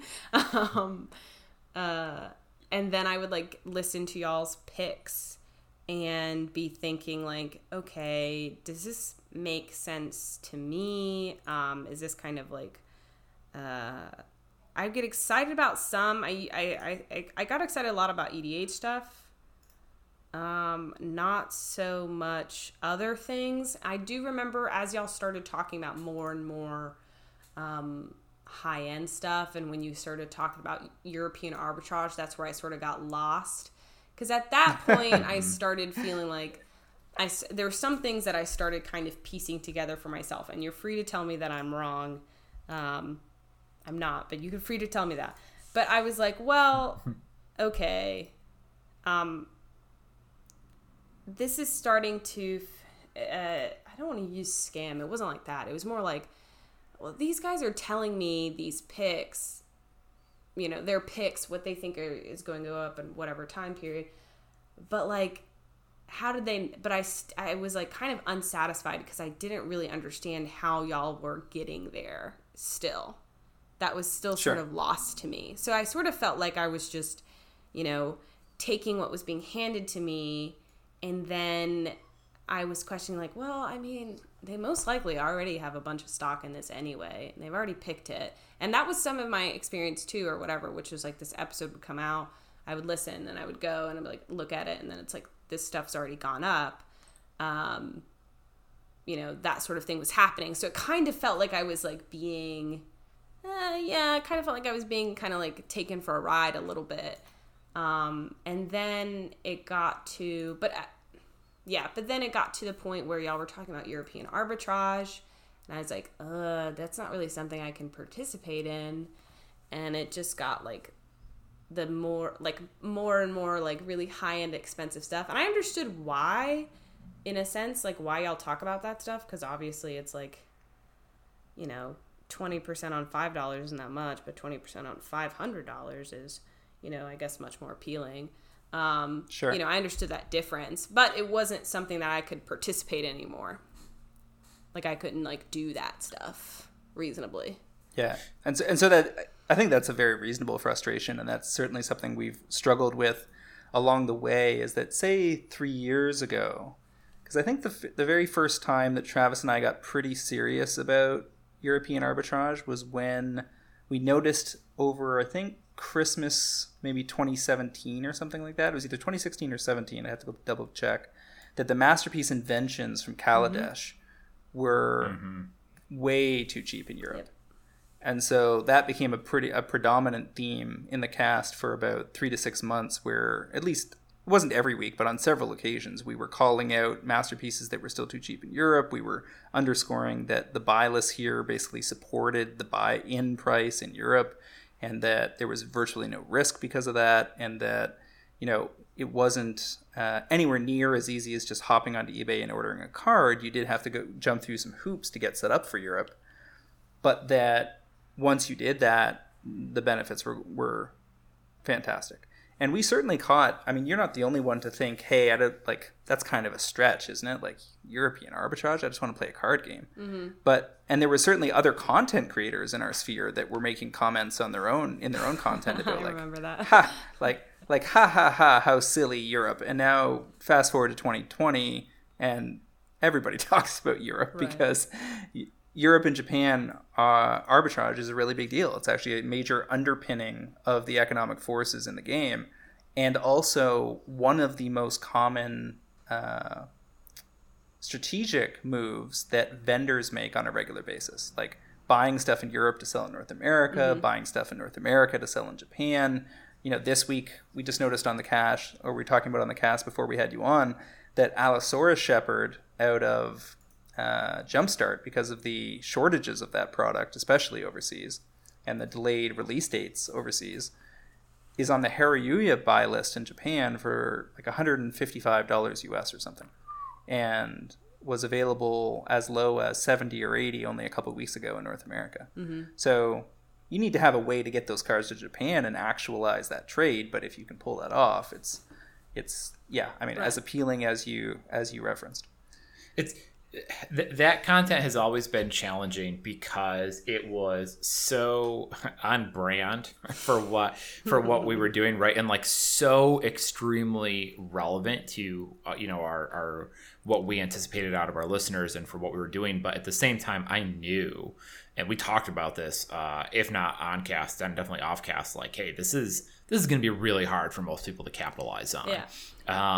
And we kind of were like, well, it's good for the people who know. We're putting it on people's radar, and at least people know what's going on, even if they can't capitalize on it. Like, which is better than, I guess, like just never saying anything and people having no idea. But it was, I always had to kind of have that on my radar, like, this is definitely getting harder for the average listener to connect to. Right, and I think that's like one of the big, I guess, conflicts. I like the word in Spanish better, but one of the conflicts with general... like the general Magic population, that's just trying to enjoy their game and play their cards and do their thing. And then, the sort of finance community that's in a whole different space. And it was one of those things that for me, I kind of felt a little bit shut out by it just because of my own means. But then also like, yeah, it was like this layer onto a game that was like kind of like a little bit it was like too galaxy brain. And I think it also like, it makes sense on your end as the people making the content. You want relevant information. You're also selling a product yourselves, which is your own services, your own content. And so like you want there to be value behind that. And I get it. But then I think it does like also, it was like an example of something that perpetuates this idea of like the cabal that goes behind the scenes, and they do all these like sketchy stuff. It sort of like perpetuates this like weird idea, even if it's not all true. It's like one of those things that kind of goes along that vein.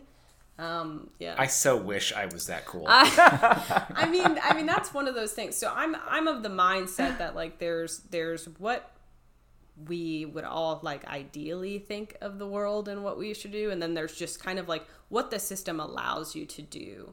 So I think right now Magic is at least the secondary market, all this stuff. It's like it's not regulated really. It's just doing whatever it's gonna do.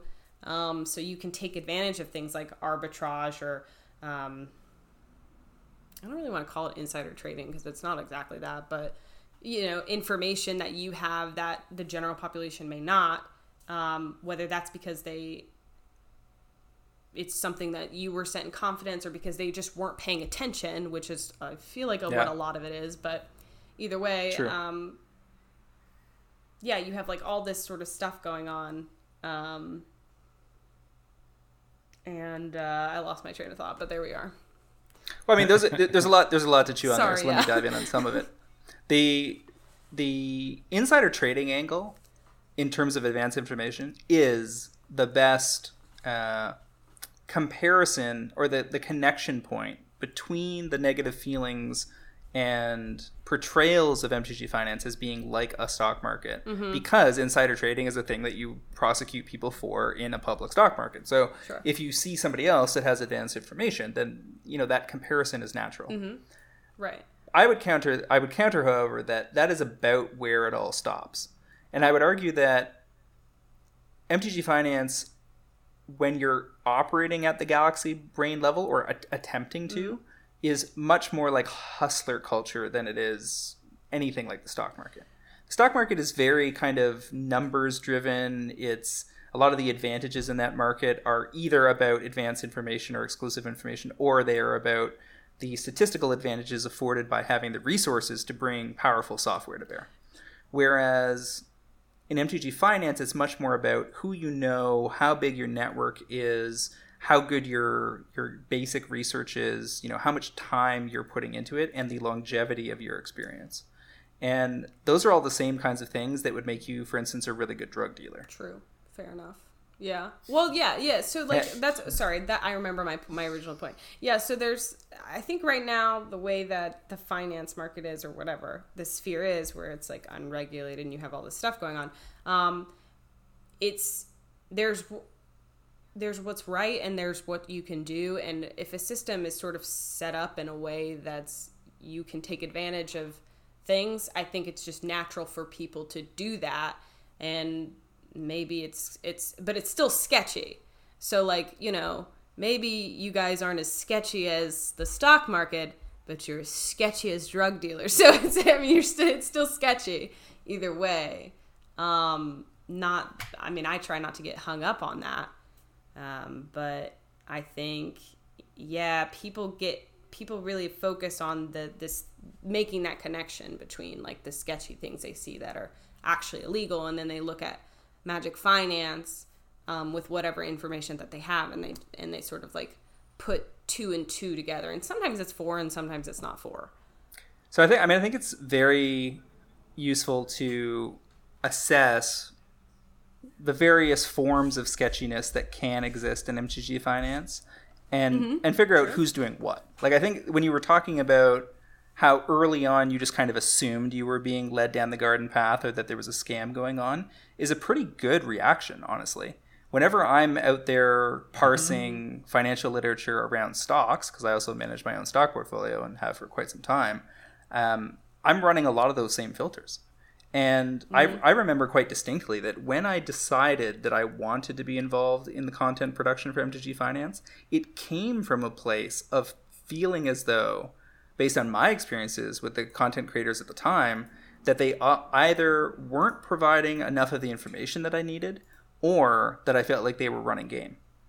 So, and one of the most common ones is one that you you felt we might be engaged in that you mentioned earlier, which was basically talking up your own book. So the process of saying, you know, going deep on a card before you make content about it with the intent, the express purpose of trying to get other people to mop it up at a higher price point than your entry point so that they can secure the plateau that will allow you your exit. Yeah. I felt like there was plenty of that going on. When I first started paying attention to that content, say 7 or 8 years ago. And it was part of the reason that I picked the Twitter handle MTG Critic. Like that, the whole plan there was that I was going to, you know, root out some of that bullshit, both with the people that were creating content and also just calling wizards out and analyzing them from, you know, a logical set of paradigms. So. Yeah, I mean, yeah, I know. I think we kind of Yeah, I think we kind of agree here. Yeah, that talking up your own book, I think, happens. Now, granted, when I recall listening to you guys and hearing you say you have something. Now, obviously, you could be lying, by omission. I don't know that. I'm not laying that at your feet. It's just possible. But I do remember y'all saying, you know, it's like, okay, just, we do have this or something like that. I do. Actually, I remember, I think I've listened to y'all a couple times and y'all would buy some like while you record, which I thought was funny. But the same thing, but I've listened to other podcasts too, or other finance stuff. And they say that, you know, I think that part has gotten, at least it's gotten better, or that's existed. Because Brainstorm Brew, they'll say the same thing. Like, you know, oh, I have like $1 million of this card. Now, normally that's because, you know, they'll say it was a failed spec at some point in time. And so it's just been sitting in a box.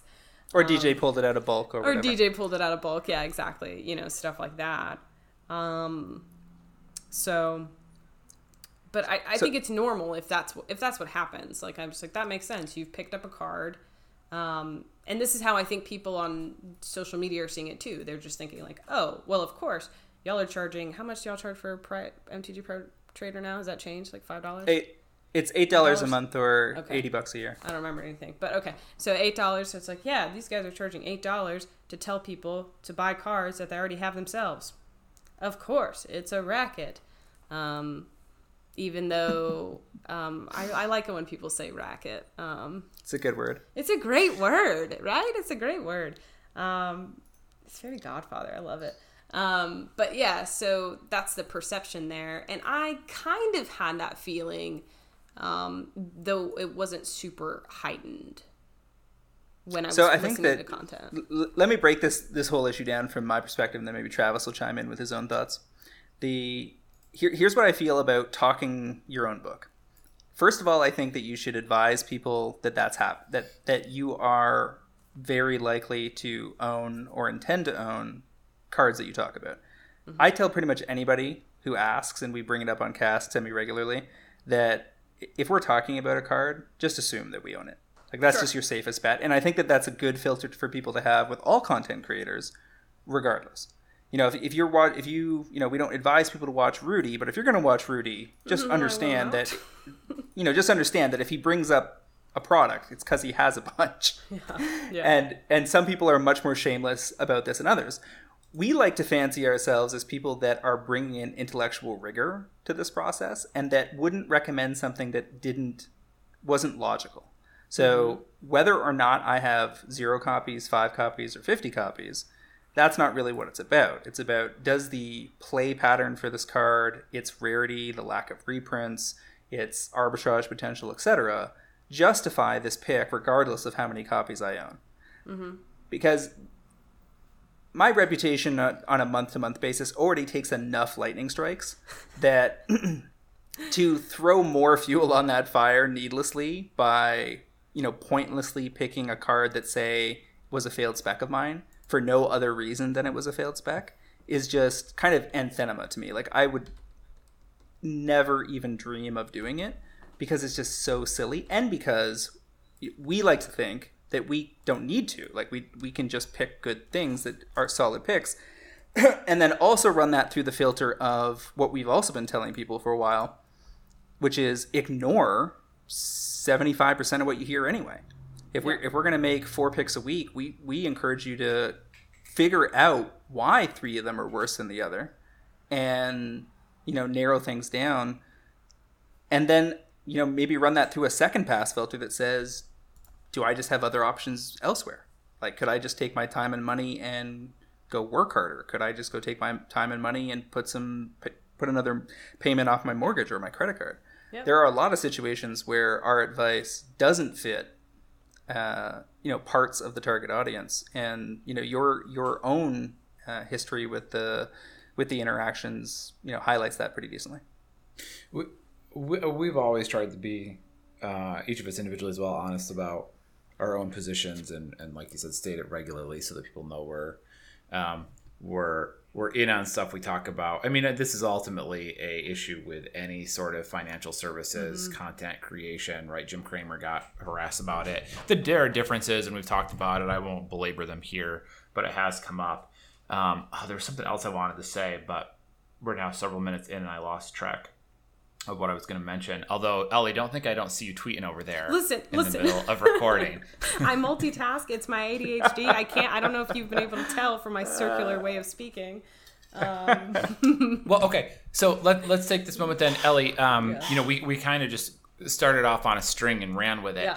Yeah. Is there a specific bullet point here that you want to address that we haven't gotten around to yet? I think, so to me, the most important thing that if you're a content creator, that you sort of, you acknowledge your role and responsibility in the content that you make, in the sphere that you participate in. And as long as you're upfront about what you're doing and you own that, I don't really have a problem with it. So, for me, I don't have a problem if you talk up your books, if that's what you're saying you're doing, because but you're backing it up with the logic of why you're still making this pick. That makes sense to me. I don't really even have a problem with these weird, that's what I want.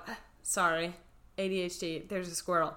What the heck is this group buy thing that I see sometimes on Twitter? But I'm not in your payroll, and I'm not judging you or coming at y'all, but I don't know what people are talking about sometimes when they mention this. Sure. And I'm okay. So what are they going on about? Why are people mad? So let me explain. This leads on to when I took over the company. Mm. So when I first started in with MTG Pride, I run a web design company in Toronto, Canada. That's my main gig. Mm. At a certain point, I decided that having had played Magic for a long time, around the time that I was starting another company called Shelf Life, that was a funded startup here in Toronto that was supposed to be a next generation social commerce platform for collectibles. I was doing a ton of research on collectibles, and it was natural that part of that research was me chasing down information about MTG Finance, because we were trying to understand all of that markets as part of that project.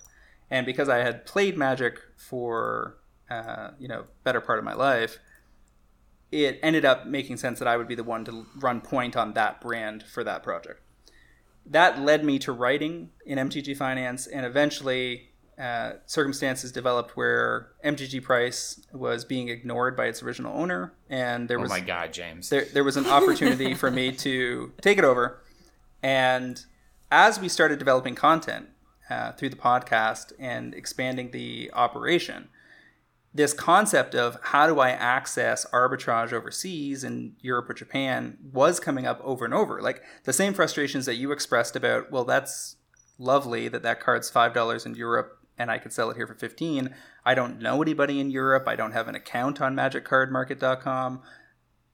How am I, who cares? How does this matter for me? We started looking at solutions for that. And one of the steps towards that was developing the Pro Trader community, our Discord community, so that everybody could gather together and start sharing information, as opposed to the fairly hub and spoke system that existed before that, where a writer like Travis would publish on Mondays, and then people would provide commentary or ask questions in the comments of his article, and then they'd basically be out of touch with him unless they chose to follow up with him on Twitter or whatever. By setting up the Discord, now the entire community can be, bouncing ideas off each other all the time, and they don't need to wait for us to produce content before they can launch a subject matter.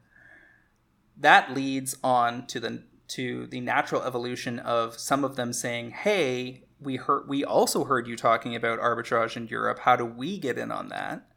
And us attracting European members, and then them working with North American members to start some of that going on a one-on-one basis.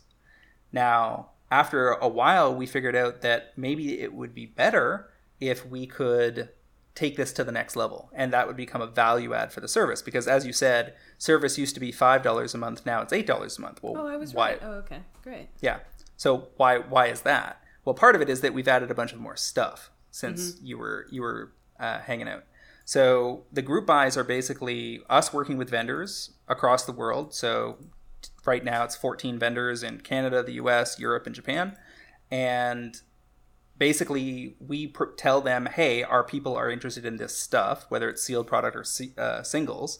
And they say, here's the price I can offer on that. And we haggle over that to get it to a price that would be attractive to the pro traders, that would make them want to care. So again, if there's a single, they've got 100 copies of something that's $5 in Europe, but buy list is $7.85 or something at Card Kingdom, then obviously our people are going to be into that. So we set up those group buys multiple times per month, and then we unleash them in the Discord, and people participate by filling out their order sheets, and then we roll that all up, pass it back to the vendor, and they ship out a bunch of product to us. I had thought this had something to do with like buyouts or something. No. Okay. First of all, I'm 100% against buyouts. Not because I think that there is something ethically wrong with it per se, but because they're dumb and don't work. Yeah, they do. Right, really it's the ethics of it aside, whether or not you think it's shitty or not, they're not functional. I think it's shitty without being unethical. Like, it can be both. Yeah. What we tell people to do, by and large, our kind of predominant spec theory is to focus on things where you're mopping up, not trying to buy out. Buying out is saying, here's 100 copies of a card. Nobody wants them. I'm going to buy them because it's on the reserve list. Let's say Altar of Bone, by example, that showed up on our hot movers this week just because it's on the reserve list. I'm going to buy those and try to make them disappear from the market to make it look like there's a lot of demand. Then I'm going to repost it on TCG Player at 3 times the price I bought them for and try to be the last person standing. And in doing so, attempt to set the new price. That, to me, is complete and utter foolishness, and I know Travis agrees, because you are trying to tell the market what to do instead of following the market to the promised land. And what we're looking for instead is a card that has hollowed out on its own. Maybe it's a core set Summer Mythic or something, and it started out at $4, but 8 months later, it's so popular in EDH that there's a steep ramp formed, meaning that the price goes very quickly from, say, $9 to $25, and that's across just 12 listings. And what that says to me is that if people go in and mop up the last, 14 copies that are sub 15, they're probably going to be able to ride it up to 25 just because the market's already pushing it that way. And that's very, very different than organized buyouts where you're saying, okay, you, me, and these other 200 people on the down low, we're going to go sneak around the internet and try to buy up all copies of a card in the same day. Yeah, I swear to God, that's what people on Twitter think that you do. Sure. And that's a common perception. The fact of the matter is, I don't actually know anybody that does that. Like, I don't even know people that I hate that I would call out that do that. Yeah, the type of person who does that isn't going to have a platform. They're not...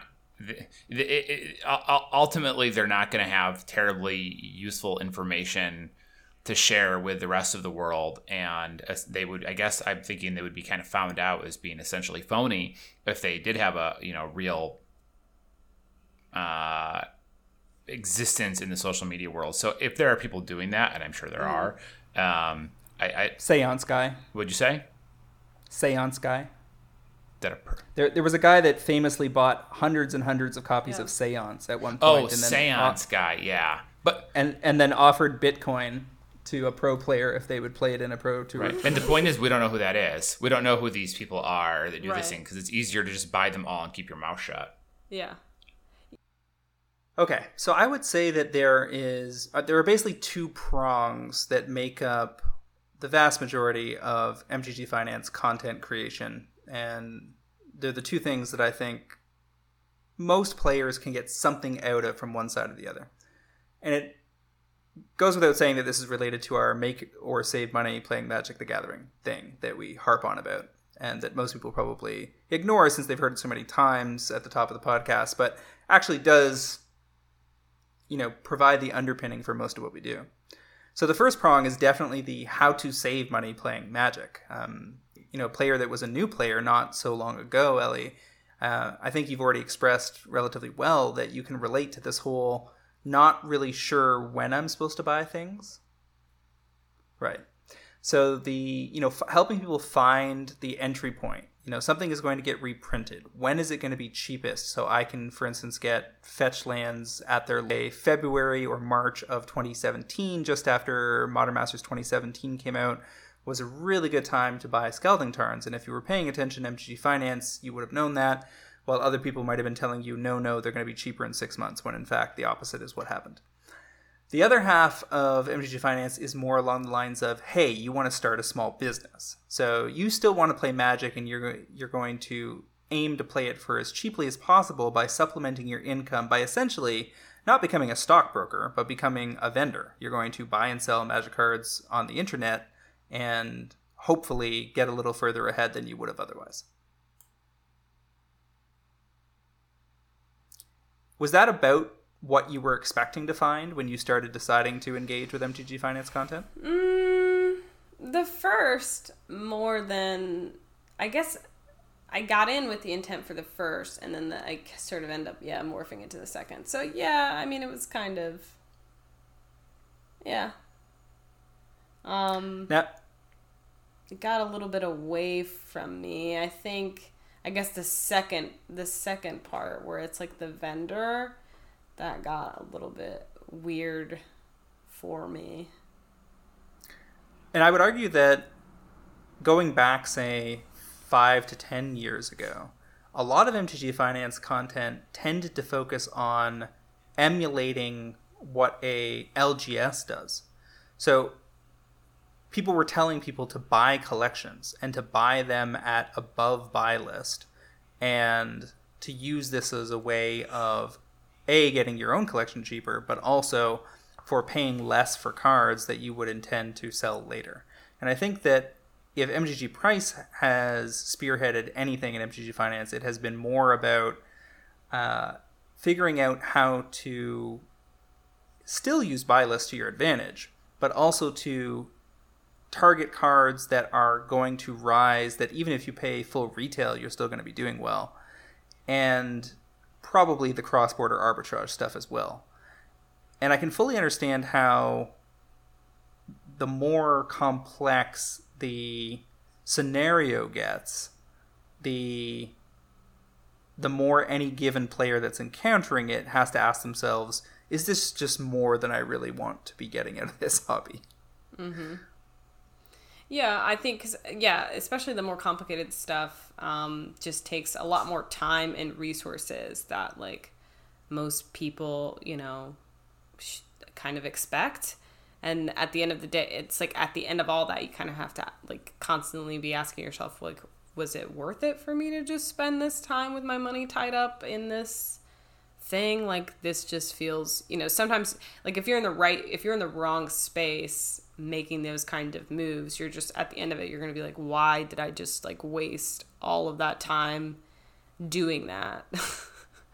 There's definitely some scenarios that I've clocked people trapping themselves within along the way, mm-hmm. that I do try to warn people off of when I see it. One of them is, take a step back from that. We or somebody else might tell people, hey, dip your toes in. You don't need to be throwing a bunch of money on your credit cards, etc. What you should do when you come in, for instance, to the Pro Trader Discord, if you're relatively fresh to the whole thing, is nothing. Like, just kick back, absorb information, process it, run your own filters, much the same way that you described, and then reassess and take stock of what you might want to get out of the next stage of the experience. And instead, I often see people do things like, oh, wow, somebody mentioned this card. Rudy talked about X, so I'm going to go buy however many boxes of that I can fit on my credit card. Or I'm going to go buy 100 copies of a card, and the card was 12 cents a piece because, I didn't want to get too deep on it. And so now I'm going to spend the rest of the year obsessing about my 100 copies at 12 cents and writing commentary and asking people about the card on social and trying to convince pros to include it in their deck and whatever nonsense you might get up to trying to turn, $12 into $20. Yeah. Whereas I would argue that if you are a Magic player that has a budget constraint, then probably the best thing you can get out of MTG Finance is just figuring out how to get the stuff cheapest that you need for your decks. And maybe in certain cases, how to ignore cards completely in favor of cheaper options. So, for instance, BSB has a new segment that they're running on their show where they talk about how, you know, here's a really expensive card like Gaia's Cradle. What can we replace this with in a deck that's going to cost us way less money and might still do a pretty decent job of making our deck competitive? The proxy Gaia's Cradle. Sure. The world champ. I would say world championship Cradle, but I don't even know if that's true. I mean, yeah, Gold Border's already $100, so that doesn't help us much.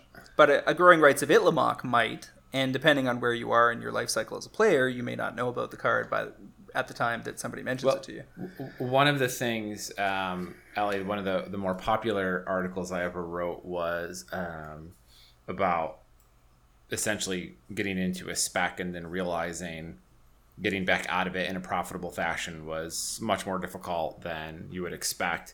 I don't know if new players probably don't, or new individuals probably don't hit that article very often, but it was a similar concept of like, hey, for as fun as this sounds, when we're like, buy this card at $2, then sell it for $6, isn't that easy? Like, it's like, actually, there's a lot more to this than you realize. Mm-hmm. But okay, so I'm going to take a break in the conversation here.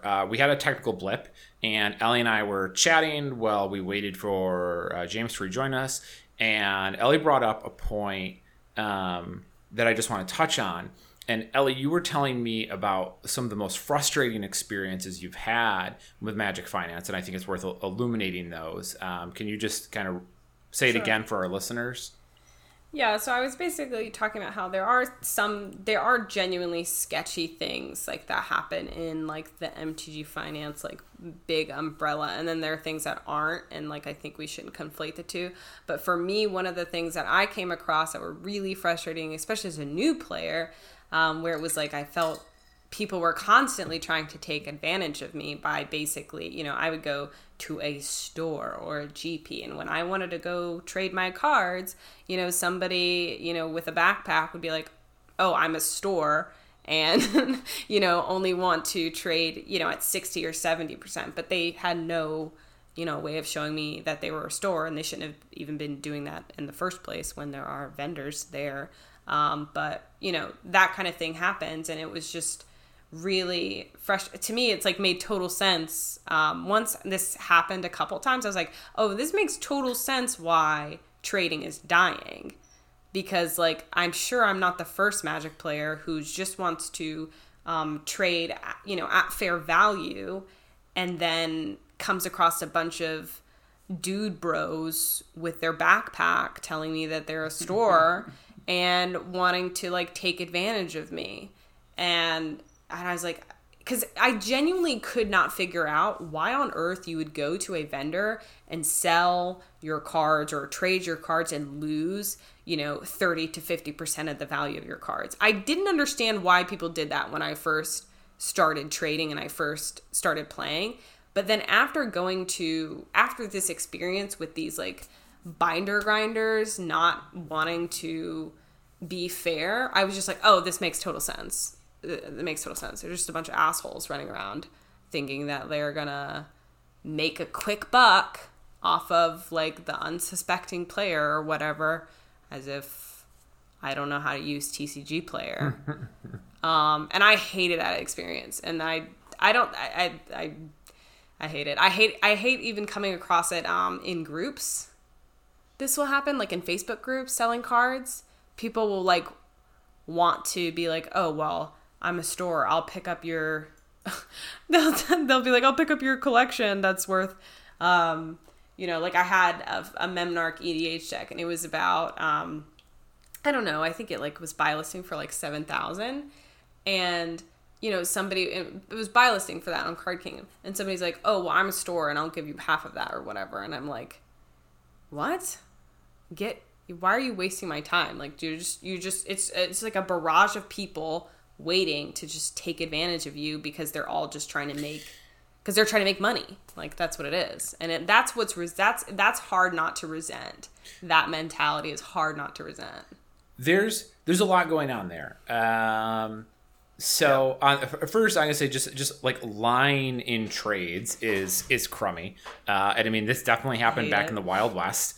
of trading. When I started in Zendikar, it was definitely going on where people would just not be truthful about card values.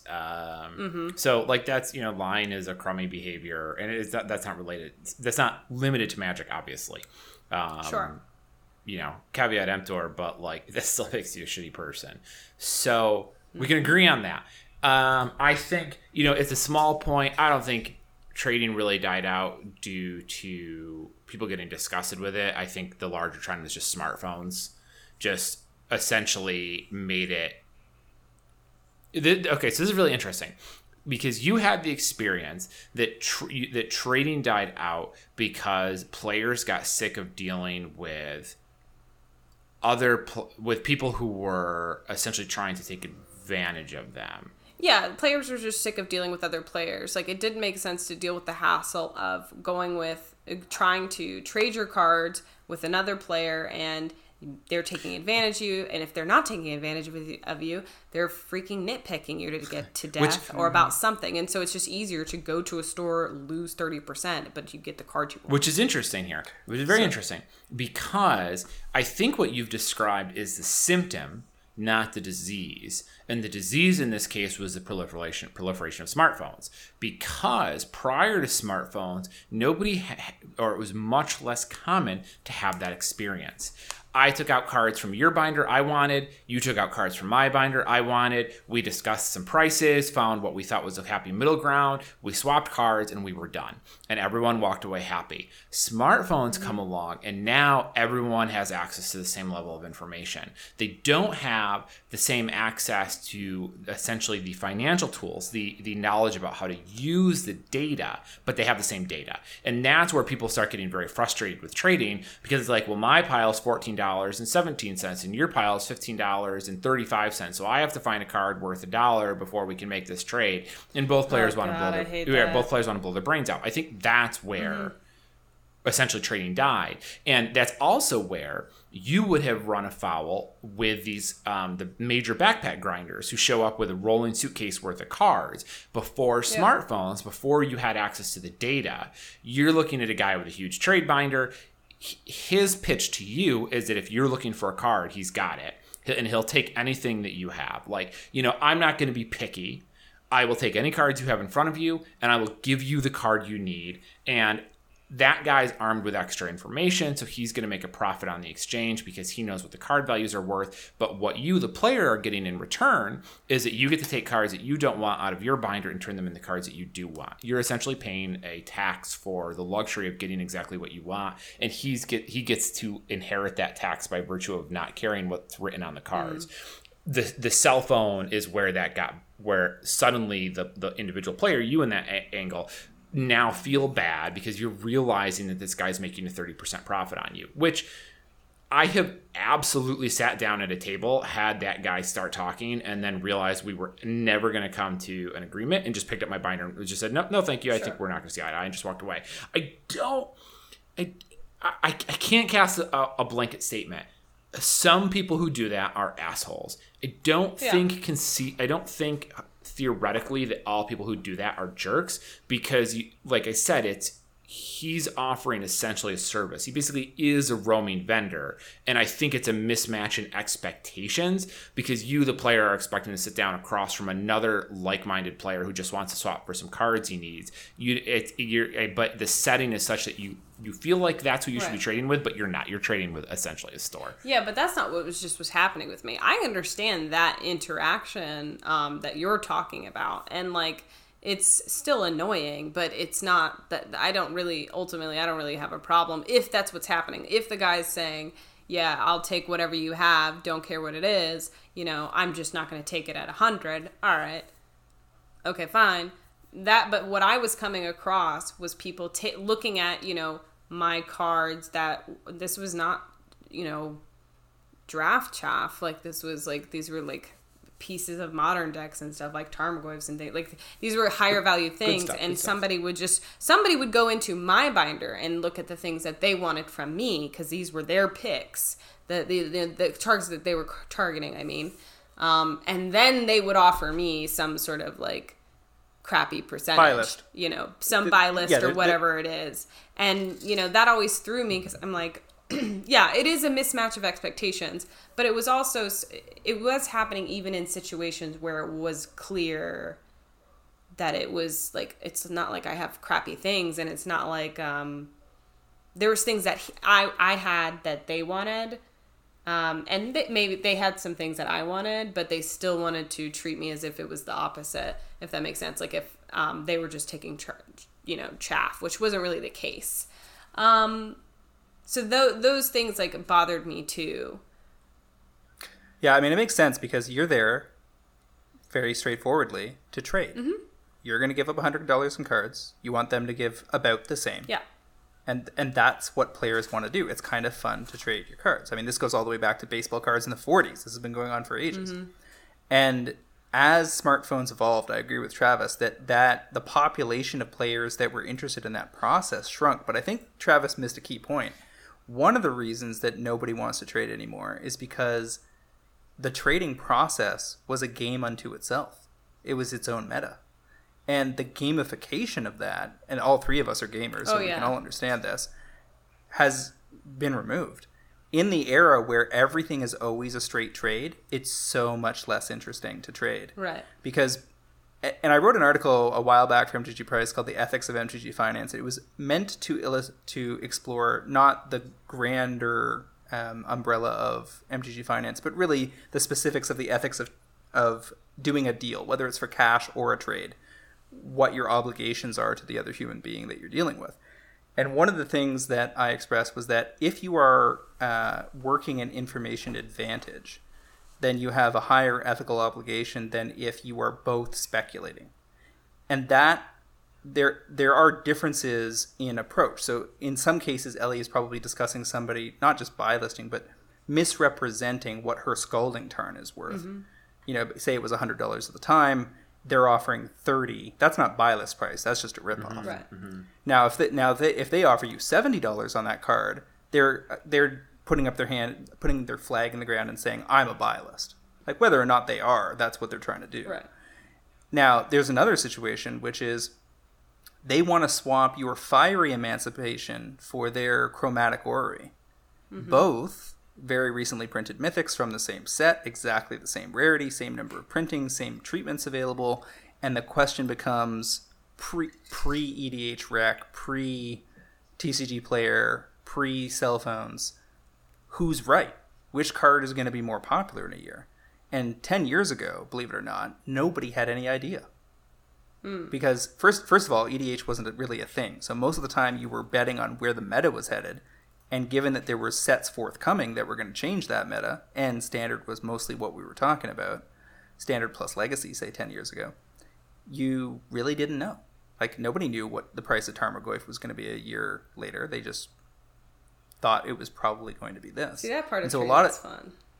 Yeah, I mean, I really miss the era of trading where it was my guess versus your guess. Yeah. Where nobody is, like, both players might actually walk away in that situation thinking, I got the better of them there. But the reality is they might both be right. They might both be wrong. I mean, I don't disagree. I think the game of trading was definitely a big aspect of it. I really enjoyed it. I miss it. Yeah, and I'm sure a lot of people do, right? We were all in the same boat. I think it's probably a little column A, a little column B. And, you know, at least when you had that situation, It was also playing a game of like, neither of us has a smartphone, like they didn't exist yet. So not only is it a game, it's, well, which one of us has more knowledge? Like, mm-hmm. I feel like I'm getting the better side of this deal, but is he getting me? Like, what does he know that I don't know? So like, you almost you didn't necessarily have to feel bad if you felt like you were getting the good end of a deal because maybe you were missing something. And let me tell you, that happened to me plenty of times too, where I thought I pulled one, where I thought I had the good side of a trade, and then realized after the fact that I had overlooked something and just got daggered myself. Skill borrower and master transmuter come to mind. I'm pretty sure I burned myself on that more than once.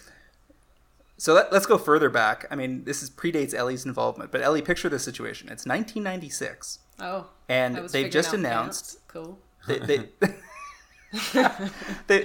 just announced that most of the Power 9 is only going to be played in this thing called Type 1, but nobody's really running Type 1 tournaments so much anymore. Mm-hmm. It's mostly about Type 2, which is basically the precursor to Standard. And so people are trading away their dual lands because there's nowhere to play them for whatever the hot new Standard tech was at the time, like River Boa or something. Necropones. I hate it.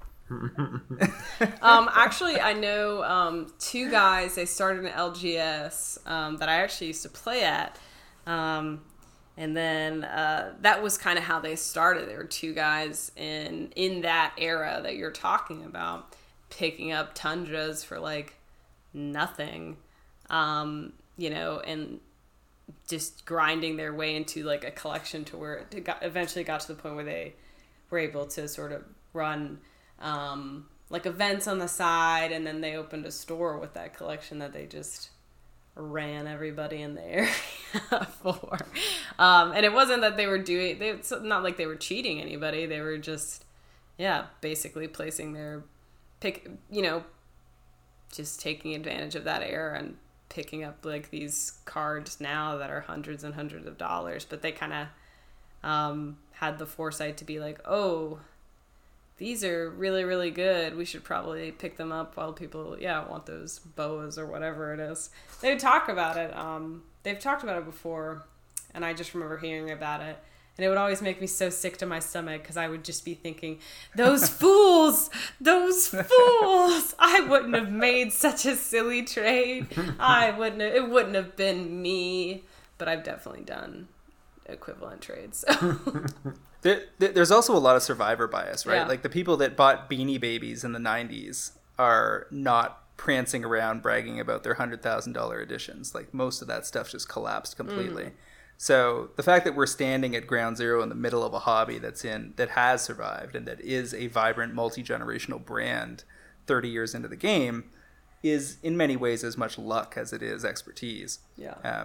And now we just happen to be in a position where we can leverage the longevity we have inside this brand to hopefully help other people play the game for less.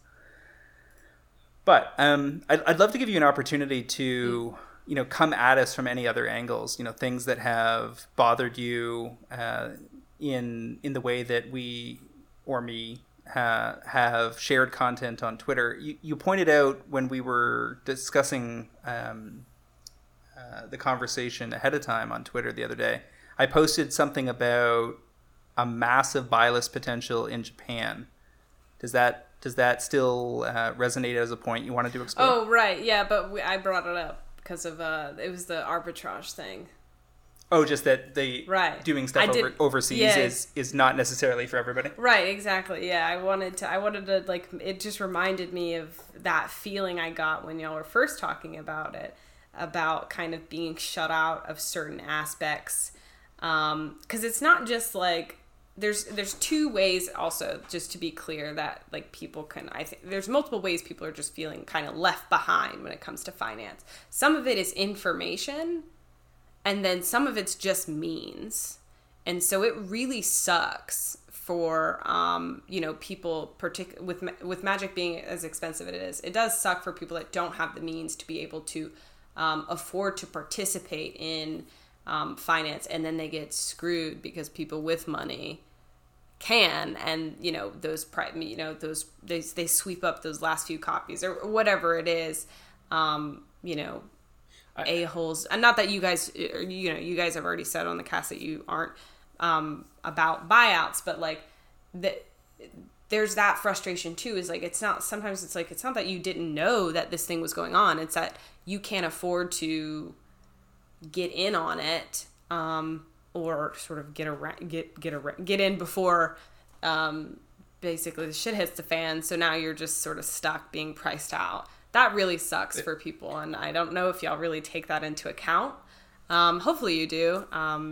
It's been a while, but like it's not just information; means matters too. So this is again an extremely valid position to hold, and I agree with you. And I guess my point is, where I would go is, you're at this point your beef isn't with Magic, it's with capitalism. And I'm not and I'm not debating it, I'm not trying to belittle it. It's just like you're right. And in fact, I was just watching The Great British Bake Off with my wife, where we were fans and we're working through one of the newer seasons, and we got talking about like the practice recipes, and it came up that we looked it up that the show doesn't really provide much of a stipend to the bakers. So if you know, there was like a 19-year-old kid on the show who lives with like his family and a couple family members, and it's like this kid probably can't go home and spend and practice this cake 10 times in a week because those ingredients mm-hmm. get really pricey.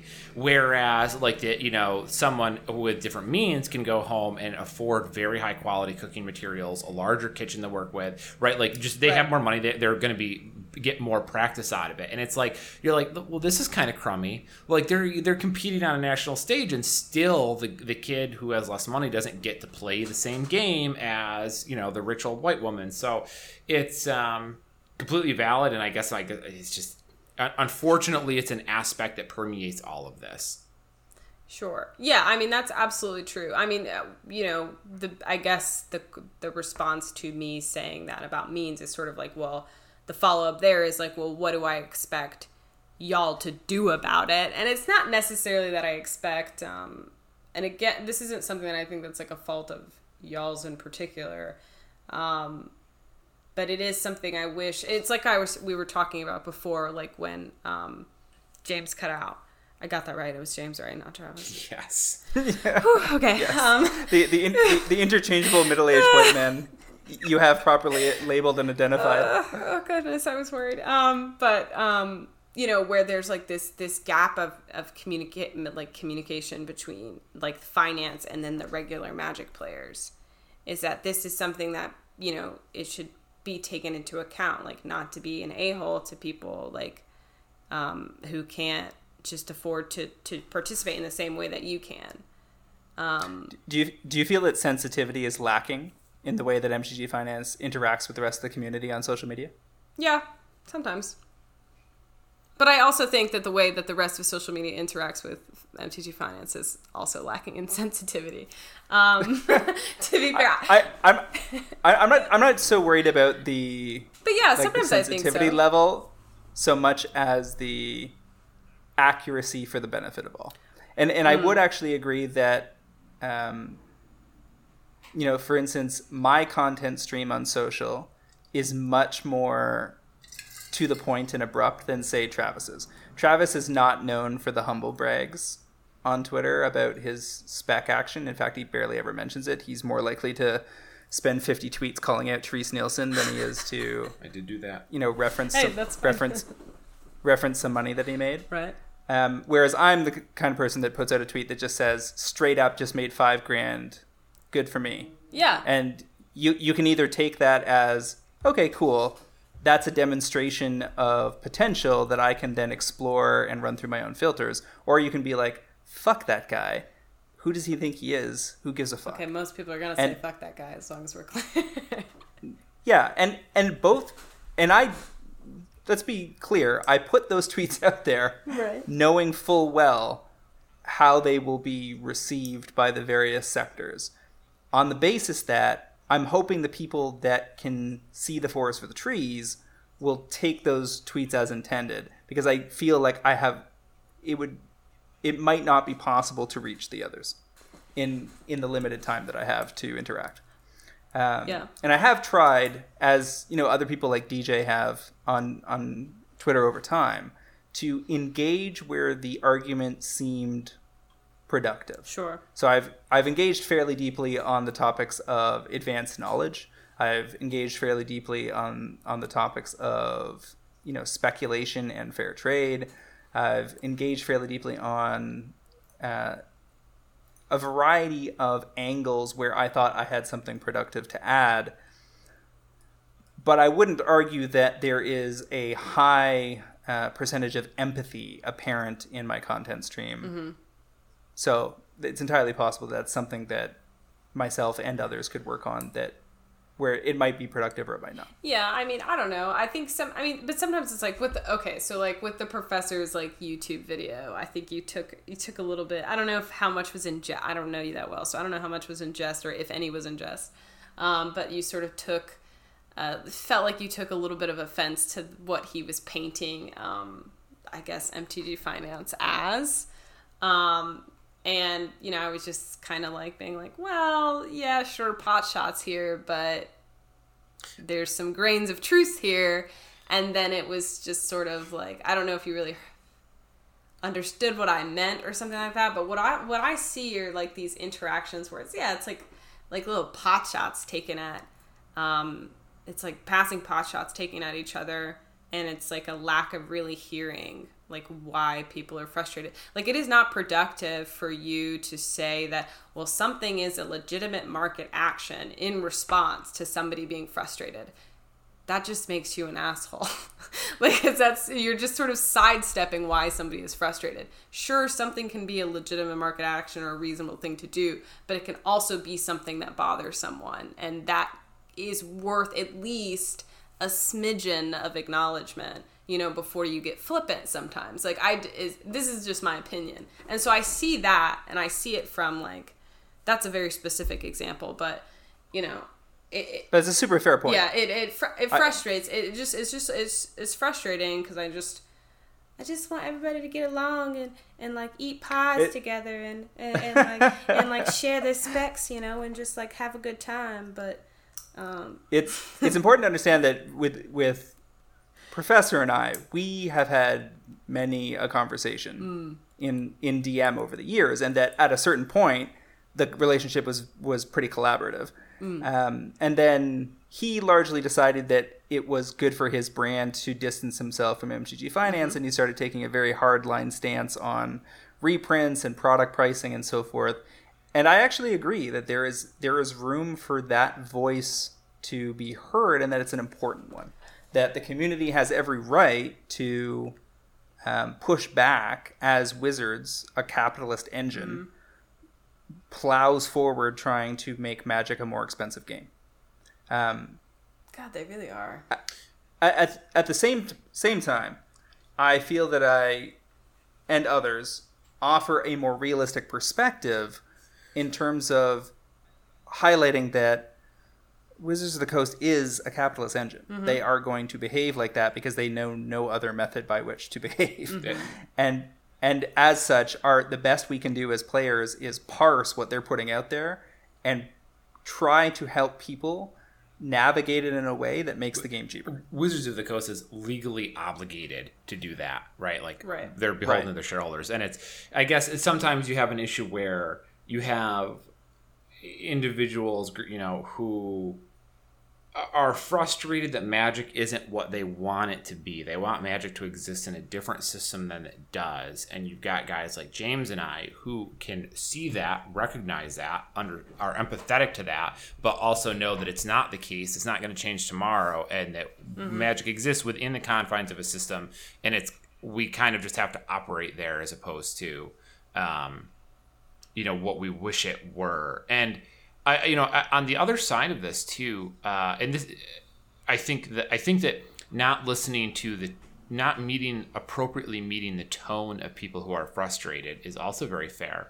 But you know, the other side of this is, pretty much every concern, frustration that has been voiced by a large group of people here, James and I have taken time to painstakingly discuss, address, try and educate.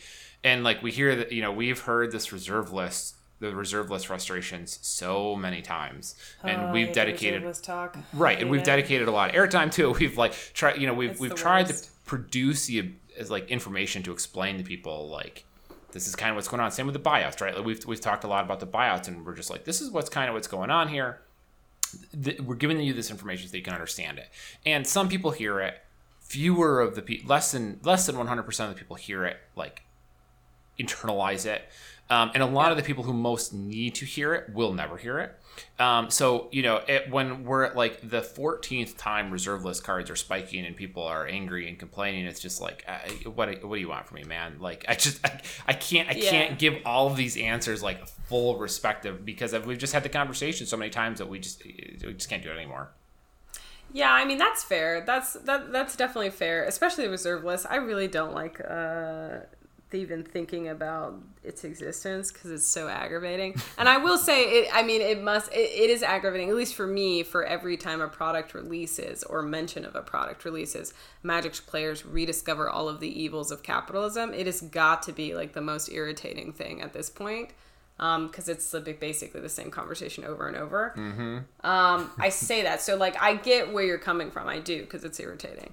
But, yeah, sometimes I just... I want to stress that I'm not complaining that people get frustrated. I just want to point out that, we've definitely... You've addressed it, yeah, right? Yeah, so there's only so many times you're going to, repeat yourself. Yeah, I get it. Which is also the reason that I... engage in this type of content much less frequently than James does, because I don't want to have the same conversations over and over again. Okay. I would just rather that makes sense. Do other things. Yeah, that makes sense. I guess for me, yeah, this is a ball of string with a lot of different color strings all tied up together, and it's kind of this ugly thing, mess, and it's really hard to try and tug on one, to try and unravel it, because you just sort of open up a whole new nest of annoying things.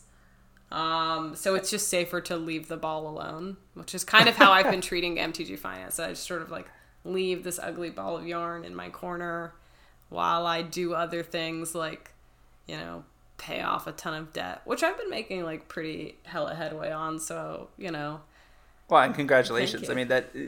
There's very few...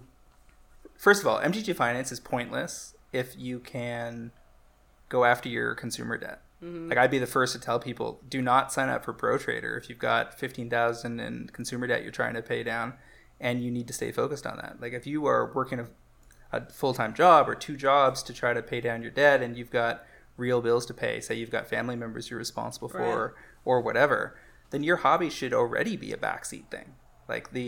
And as much as that might suck, it'll be something that the person in question might be able to circle back on later when they're in a different position. I would be the last person to say, hey, you're 16 and just got your allowance. Here's a $1,000 card in Japan. You should go try to run arbitrage on. I believe once this episode comes out, somebody is going to then say that on this episode, you told a 16-year-old to do that. That's going to happen on a Reddit thread, I bet. We legit had a 16-year-old try to sign up for ProTrader last month, and I had to ask his dad for permission. I have feelings. Why? What is he doing? I guess he thinks it's interesting and wants to play Magic for less. All right. His dad was down with it, so he's in ProTrader right now. Okay, that's weird. Yep. I was like, is it your credit card? Because that'll be the first question. Right. Because it could be a fraudulent charge otherwise. So yeah, I think that there is a time and a place to decide to approach the financial side of any hobby, whether it's Magic or something else. And the interesting thing about consumerism is that this marketization of hobbies is very widespread. Yeah. I don't know where your overlapping Venn diagrams are, but you're probably aware that graded video games is a huge deal right now. Mm-hmm. Running shoes, the Kicks apps are completely ridiculous these days. Every new shoe drop is like this scuffle for things. You got the high school kids being hired out to raid Supreme drops, in the streets of Brooklyn and whatever.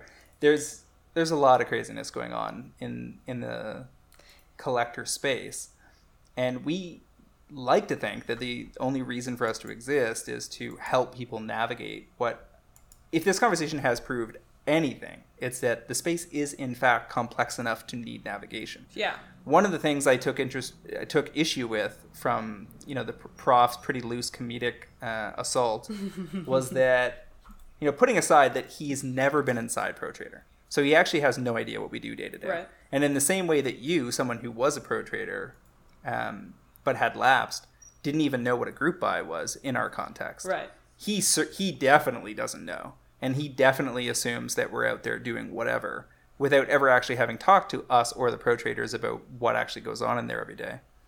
And so he didn't have the information. But there's also this angle of, what are our responsibilities and what can, how can we interact in a way that is productive for the biggest number of players without putting that value out on the table for free. Because MTG Price for a long time, most of the content was either behind the paywall or it was free. And this was something that Star City Games pioneered, mm-hmm. where they were basically taking this kind of newspapery approach to things. And when I took over, I realized that the service could be a lot more than it was. And there was a bunch of different value adds, including things like group buys.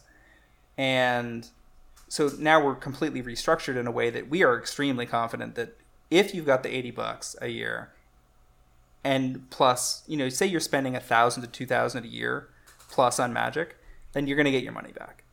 If you're a very casual Magic player that spends less than $500 a year, it's probably not for you unless you are looking to digest the information as content as opposed to actionable items. Mm-hmm. And I think it's okay that that exists out there for the people that want to use it. And also that there are some other players who are going to want to watch the prof's videos about sleeves 10 million times. Like, there should be an array of content. Right. And it makes sense that it's going to have differing price points because the value is different.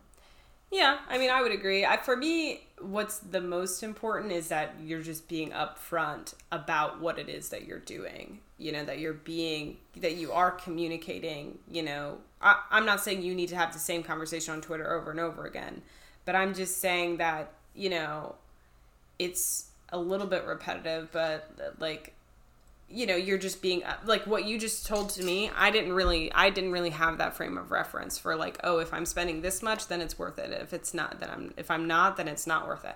I didn't really have that frame of reference when I first even got into the pro traders. Not that, I mean, you could have said it and I could have just like totally missed it or forgotten by now.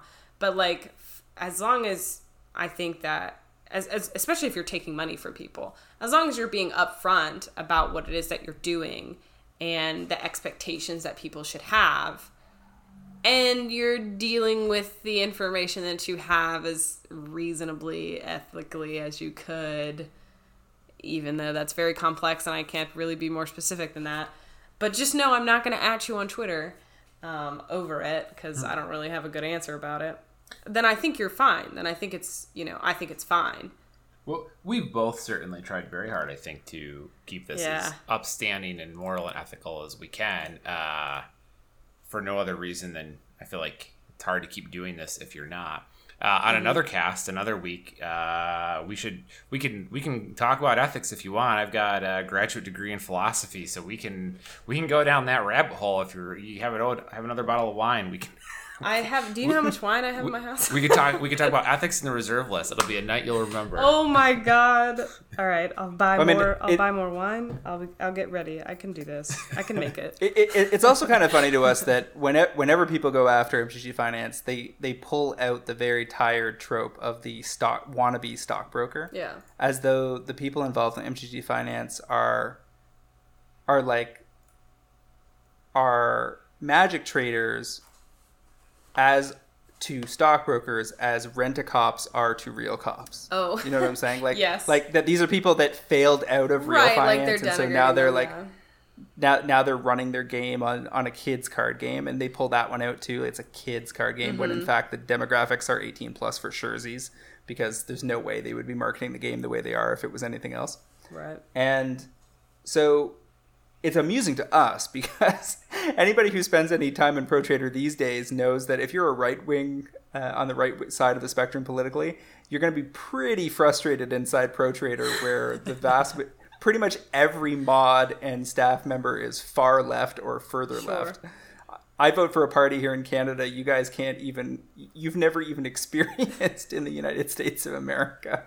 Like, we have the Liberals, which are basically your Democrats. We have the Conservative Party, that's basically the Republicans. Then we have the NDP, the New Democratic Party, which is like left of center. And then we have the Green Party, which is literally what it sounds like. Why don't you bring the Green Party down here? Yeah, I mean, I'd be happy to. Give all that over here. I'm... Ellie's really interested in a green party. I am. So I mean, there's that side of things, but there's also the, you know, one of the points we bring up a lot that definitely doesn't get talked enough about in the Magic community is that it's not speculators that have cornered all the cards. Speculation is an extremely small percentage of the total Magic market. Now, if you're looking at, say, graded power, it's different. Sure. The vast majority of that is in the hands of collectors / speculators, for sure. Investors, as it were. Mm-hmm. But, you know, those are high net worth individuals that can throw $100,000 at something and be totally fine. That's Shkreli. That's a whole different... Sure. But that's a totally niche within the niche kind of thing. I'm talking about the fact that the reason cards are expensive is because Magic players never sell them. Oh, God. You're telling me. All right. I hate it. Like, what percentage of the cards that you own, Ellie, do you ever play with? Do I ever play with? I don't really play with any of my cards. Point made. I don't really play with any of them. They just sit there. They're just there, staring at me, guilting me. You want to talk about how many tens of thousands of dollars of Magic cards that I may or may not own, and how many times I have played with any of them, or the most recent time I played with any of them. Yeah. It's just... But I bet like a store would be so happy to get a hold of my stuff, because like I don't even have my shit in binders anymore. I just have it like kind of maybe sleeved, maybe it's double sleeved, maybe it's not sleeved. It's a mythic. I don't know. It's in 1,000 count. I don't know where it is. There you go. It's in there. There you go. It's just stacked up in my closet because I was tired of it trying to whisper to me in the middle of the night. I was just like, yeah. So away from me. I feel very strongly that if I could press a Magic button and have Prof change one angle to his content, I would subtract every rant about fetch lands, and I would replace it with rants about players using buy lists to fill the market with cards to push prices down. Because that's how that process would work. If the players even sold 10% of their cards and they did it all within the same 30-day span, you would see the Magic market crash instantly. Right. Yeah, that's not talked about. You know, prices only rise because the vendors can't get their hands on things. And if you look at all the stuff that has been pumping real hard during COVID, that's because of a simple reason. Because the Magic Fest shut down and the LGS is shut down, and they neither locally nor regionally can most of the mid-sized vendors get their hands on the same flow of cardboard that they could when we had tournaments on the regular. Right. All right. It is almost 12:30. That's true. And he's a new dad. Yeah, oh, you're a new dad. Today is my first day back after 2 months. I've been off on paternity. Oh, is it fat? Your baby, I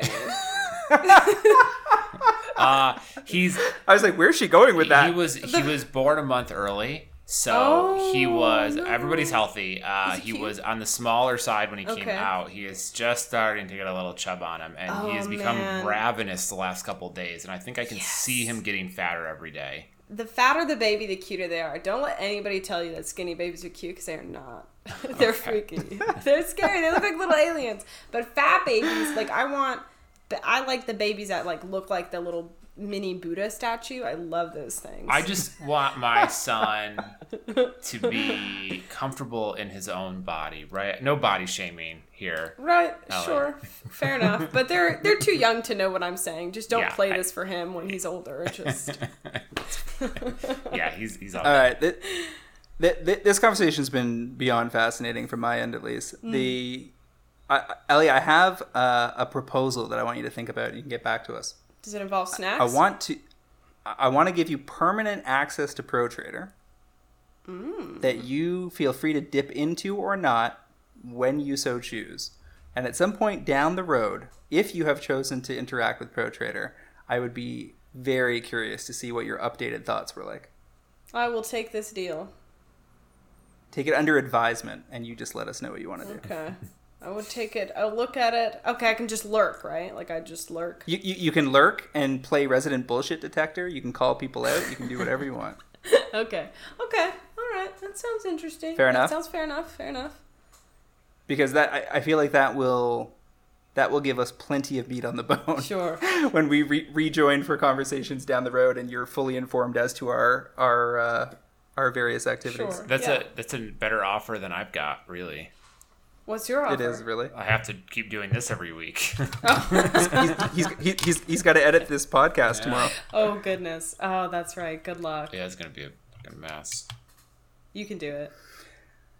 All right, so huge thank yous to Ellie of the Veil. You can find her over on Twitch at Ellie of the Veil. Mm-hmm. Yes. Mm-hmm.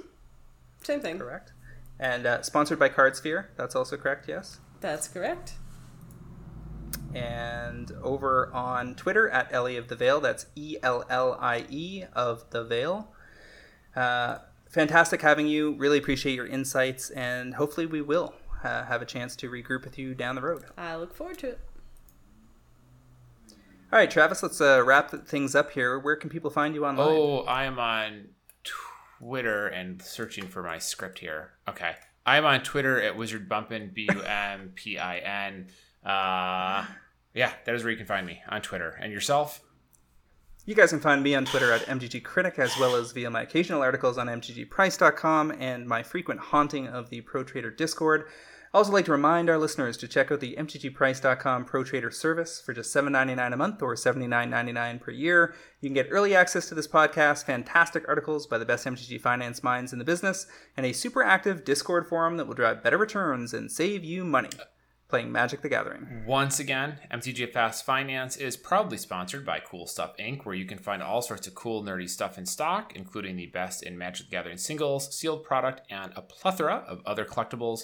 Use the promo code FINANCE5 during checkout at coolstuffinc.com to save 5% off your order and support this podcast, which brings us to the end of episode, let me find it, 234. I am glad to be back. It was a lot of fun, and I'm looking forward to being here for a while longer, at least until I have another child. Ellie, it was a lot of fun to have you on, and I feel like this was a great conversation. Thank you so much for joining us, and James, it was a pleasure as always. Really appreciate you both, and we'll see everybody else next week on another episode of MTG Fast Finance.